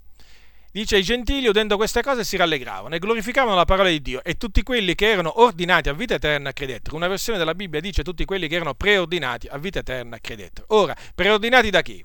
Da Dio naturalmente, certamente non dagli apostoli. Quindi tutti quelli che erano ordinati a vita eterna credettero. Perché credettero? Perché erano stati ordinati a vita eterna. È molto semplice, è molto semplice. Ma comunque, allora, il fatto del nostro, eh, del nostro innesto nel nell'ulivo domestico è di fondamentale importanza. Di fondamentale, come avete visto è, è collegato al, all'induramento che si è prodotto in Israele, è, è collegato all'elezione, insomma sono argomenti, argomenti eh, collegati tra loro. Ecco perché non ho, voluto, non ho voluto trattarli separatamente, ho voluto esporli proprio assieme. Allora, eh, come dicevo prima, noi adesso siamo membri del popolo di Dio, noi che non eravamo un popolo. E questo è stato possibile in virtù del sacrificio di Gesù Cristo. Se, no, se andate agli Efesini, voi leggerete come è stato possibile che noi siamo entrati a far parte, appunto, cioè, come noi siamo potuti diventare concittadini dei santi. Allora, allora, capitolo 2, versetto 11. Perciò ricordatevi che un tempo voi gentili di nascita, chiamati non circoncisi da quelli che si dicono i circoncisi, perché tali sono nella carne, per, me, per mano d'uomo, voi dico ricordatevi che in quel tempo eravate senza Cristo, esclusi dalla cittadinanza di Israele ed estranei ai patti della promessa non avendo speranza ed essendo senza Dio nel mondo, ma ora in Cristo Gesù, voi che già eravate lontani siete stati avvicinati mediante il sangue di Cristo, poiché Lui che è la nostra pace, Lui che dei due popoli ne ha fatto uno solo ed ha battuto il muro di separazione, con l'abolire nella sua carne la causa dell'inimicizia, la legge fatta di comandamenti in forma di precetti, affin di creare in se stesso dei due un solo uomo nuovo, facendo la pace ed affin di riconciliarli ambedue in un corpo unico con Dio, mediante mediante la sua croce sulla quale fece morire l'inimicizia loro, e con la sua venuta ha annunziato la buona novella della pace. A voi che eravate lontani e della pace, a quelli che erano vicini, poiché per mezzo di lui e gli uni e gli altri abbiamo accesso al Padre in un medesimo spirito. Voi dunque non siete più né forestieri né avventizi, ma siete concittadini dei santi e membri della famiglia di Dio, essendo stati edificati sul fondamento degli apostoli e dei profeti, essendo Cristo Gesù stesso la pietra angolare, sulla quale l'edificio intero ben collegato insieme si va innalzando per essere un tempio santo nel Signore, ed in lui voi pure entrate a far parte dell'edificio che ha da servire di dimora a Dio per lo Spirito. Quindi dei due popoli ne ha fatto uno solo. Tramite che cosa? Cioè di che cosa si è servito il Signore per abbattere questo muro di separazione del sacrificio di Gesù. Ecco perché era necessario che Gesù morisse, per riconciliarci certamente a Dio, ma anche affinché noi fossimo riconciliati con quegli ebrei che, avevano, che, che hanno creduto in Gesù.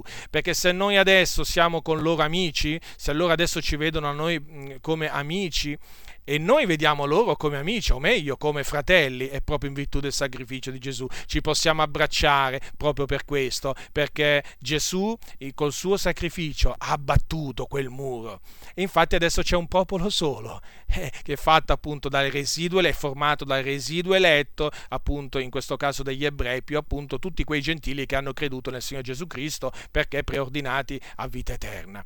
Quindi eh, noi, dobbiamo, eh, noi dobbiamo questo riconoscerlo sempre, cioè che noi eravamo proprio esclusi dalla cittadinanza di Israele e adesso siamo, abbiamo questa cittadinanza per la grazia di Dio in virtù del sacrificio, del sacrificio di Cristo. Ora, questo, questa entrata dei gentili nel corpo, nel, nel corpo, di Cristo è chiamata appunto mistero di Cristo e questo è scritto eh, nel capitolo 3, poco dopo, agli Efesini.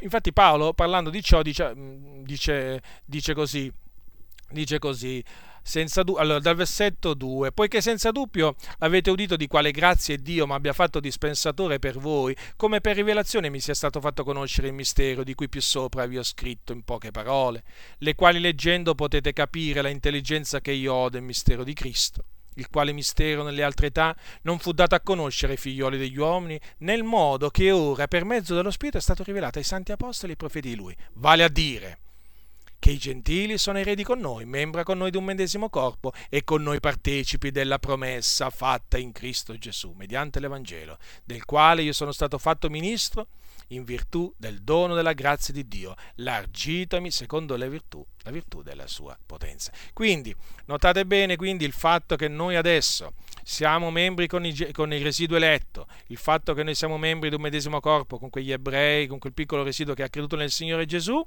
e partecipi con loro della promessa fatta in Cristo Gesù questo costituisce il mistero di Cristo, mistero che nelle altre età fu tenuto nascosto, fu tenuto nascosto, anche se il Signore comunque aveva rivelato che un giorno anche i gentili avrebbero fatto parte del suo popolo. Vi faccio un esempio, quando il Signore predisse ad Abramo nella tua, ad Abramo, nella tua progenie saranno benedette tutte le genti. Che cosa fece il Signore? Se non predire che un giorno i gentili, tramite la giustificazione, sarebbero entrati a far parte del suo popolo? Certo, perché, alla, perché questa, questa benedizione ad Abramo non è altra che la giustificazione per grazia che noi abbiamo ottenuto. Giustificazione che ottenne anche il credente Abramo. Abramo credette a Dio, ciò gli fu messo in conto di giustizia. E naturalmente beato, eh, cosa significa? Fu giustificato.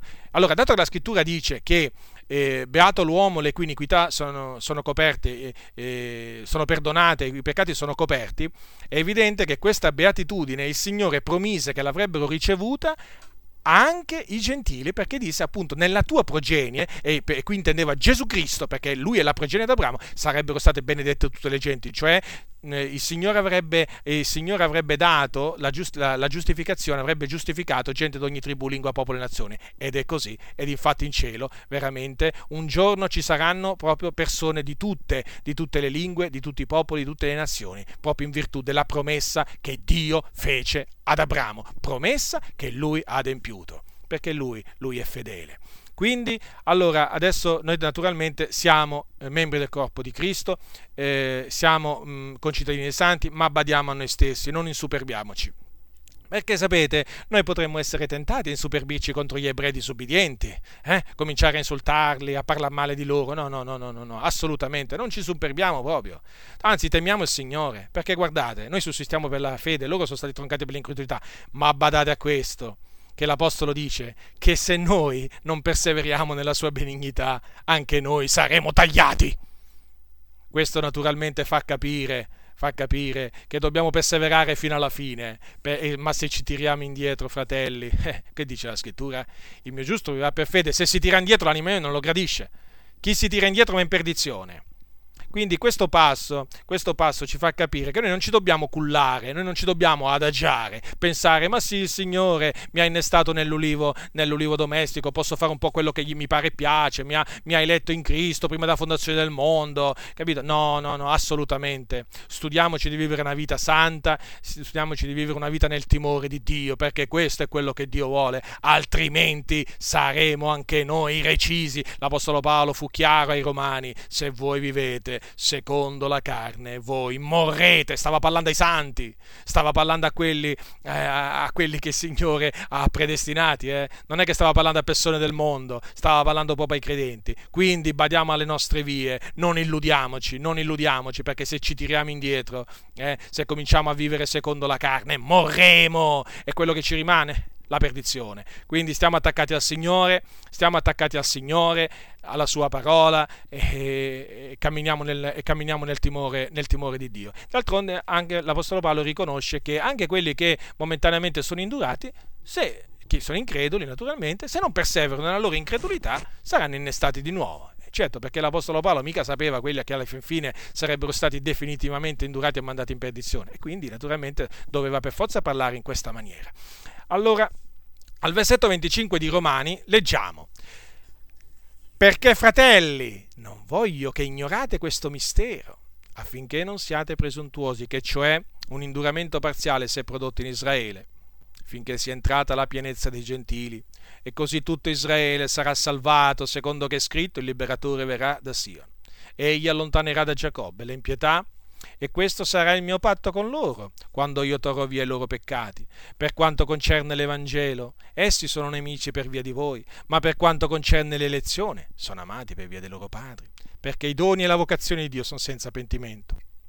Poiché siccome voi siete stati in passato disubbidienti a Dio, ma ora avete ottenuto misericordia per la loro disubbidienza, così anch'essi sono stati ora disubbidienti, onde per la misericordia a voi usata ottengono essi pure misericordia poiché Dio ha rinchiuso tutti nella disubbidienza e per, per far misericordia a tutti. Ecco, quindi l'Apostolo Paolo ci fa sapere, affinché noi non siamo presuntuosi, questo mistero, cioè che Dio, cioè che si è prodotto un induramento parziale in Israele. Notate bene, un induramento parziale, cioè non è totale, perché come abbiamo visto non tutti sono stati indurati, perché c'è un residuo eletto secondo la grazia, ma appunto è parziale, cioè riguarda solo una parte di Israele. E questo è anche temporaneo, perché dice che questo induramento parziale durerà fino alla pienezza dei gentili, cioè fino a che eh, non sarà... Eh, non, non arriverà al, diciamo, il, come si dice, il numero, il numero pieno eh, del, dei gentili che devono entrare a far parte del, del, del popolo di Dio. E allora dice, tutto Israele sarà salvato. Sì, così è scritto, così crediamo. E l'Apostolo Paolo appunto dice che eh, questo in virtù appunto del, eh, del, fatto, che, eh, del fatto, che, i, i doni e la vocazione di Dio sono senza pentimento, perché non ci dobbiamo mai dimenticare che il popolo di Israele è il popolo che Dio ha preconosciuto. Quindi, come noi un giorno come noi un giorno fummo disubbidienti eh, a Dio, ma oh, per la caduta degli, degli, israeliti, per la loro disubbidienza abbiamo ottenuto misericordia, così, così anche loro adesso sono disubbidienti, ma per la misericordia noi fatta otterranno anche loro misericordia. Il piano di Dio. E allora, dinanzi a queste cose che diremo dunque? Diremo le parole dell'Apostolo Paolo. con le quali termina il capitolo 11, o profondità della ricchezza e della sapienza e della conoscenza di Dio. Quanto inscrutabili sono i, giudi- i, suoi giudizi e incomprensibili le sue vie, poiché chi ha conosciuto il pensiero del Signore, o chi è stato il suo consigliere, o chi gli ha dato per il primo e gli sarà contraccambiato, poiché da lui, per mezzo di lui e per lui sono tutte le cose, a lui sia la gloria in eterno. Amen. Quindi, vedete, Paolo riconosceva, dopo aver esposto veramente in questa maniera così sublime, il proponimento dell'elezione di Dio, la caduta di Israele, la, la entrata dei gentili nel popolo di Dio, eh, esprimeva la sua meraviglia dinanzi a questo piano glorioso, meraviglioso, dinanzi a questo proposito che Dio ha, for- ha, formato in se stesso e che poi nella pienezza dei tempi lui ha adempiuto e naturalmente una parte di esso si deve ancora adempiere. Oh profondità! Eh certo, e chi può scandagliare profondità di Dio? Ma veramente se uno considera questo piano da vicino dice, ma veramente Signore, ma tu sei saggio? Ma quanto sei saggio, Signore? Ma veramente, come sei riuscito a tenere nascosto questo nel tempo passato, a rivelarlo adesso in questa maniera gloriosa? Signore, tu sei grande. E allora non ci resta che dare gloria a colui veramente, a colui che ci ha strappato, ci ha voluto proprio strappare, Signore, a colui che ci ha strappati veramente da questo, da questo presente secolo malvagio, facendoci rinascere, dandoci la nuova nascita, perché Egli ci ha di sua volontà generati mediante la parola di verità, affinché siamo in un certo modo modo le primizie delle, delle sue creature. A Lui dobbiamo dare la gloria, a Lui che ci ha scelti prima della fondazione del mondo. Non è che ci ha scelti dopo che abbiamo creduto, eh? Toglietevelo questo dalla mente. Se, se, c'è, se c'è in qualcuno di voi questo pensiero, che veramente io mi rivolgo a te che, che ancora non credi. Se tu pensi, eh, se tu pensi che il Signore ti ha scelto perché tu hai scelto Lui, tu sbagli grandemente. Tu semmai devi dire, io ti ho scelto, Signore, perché tu mi avevi scelto.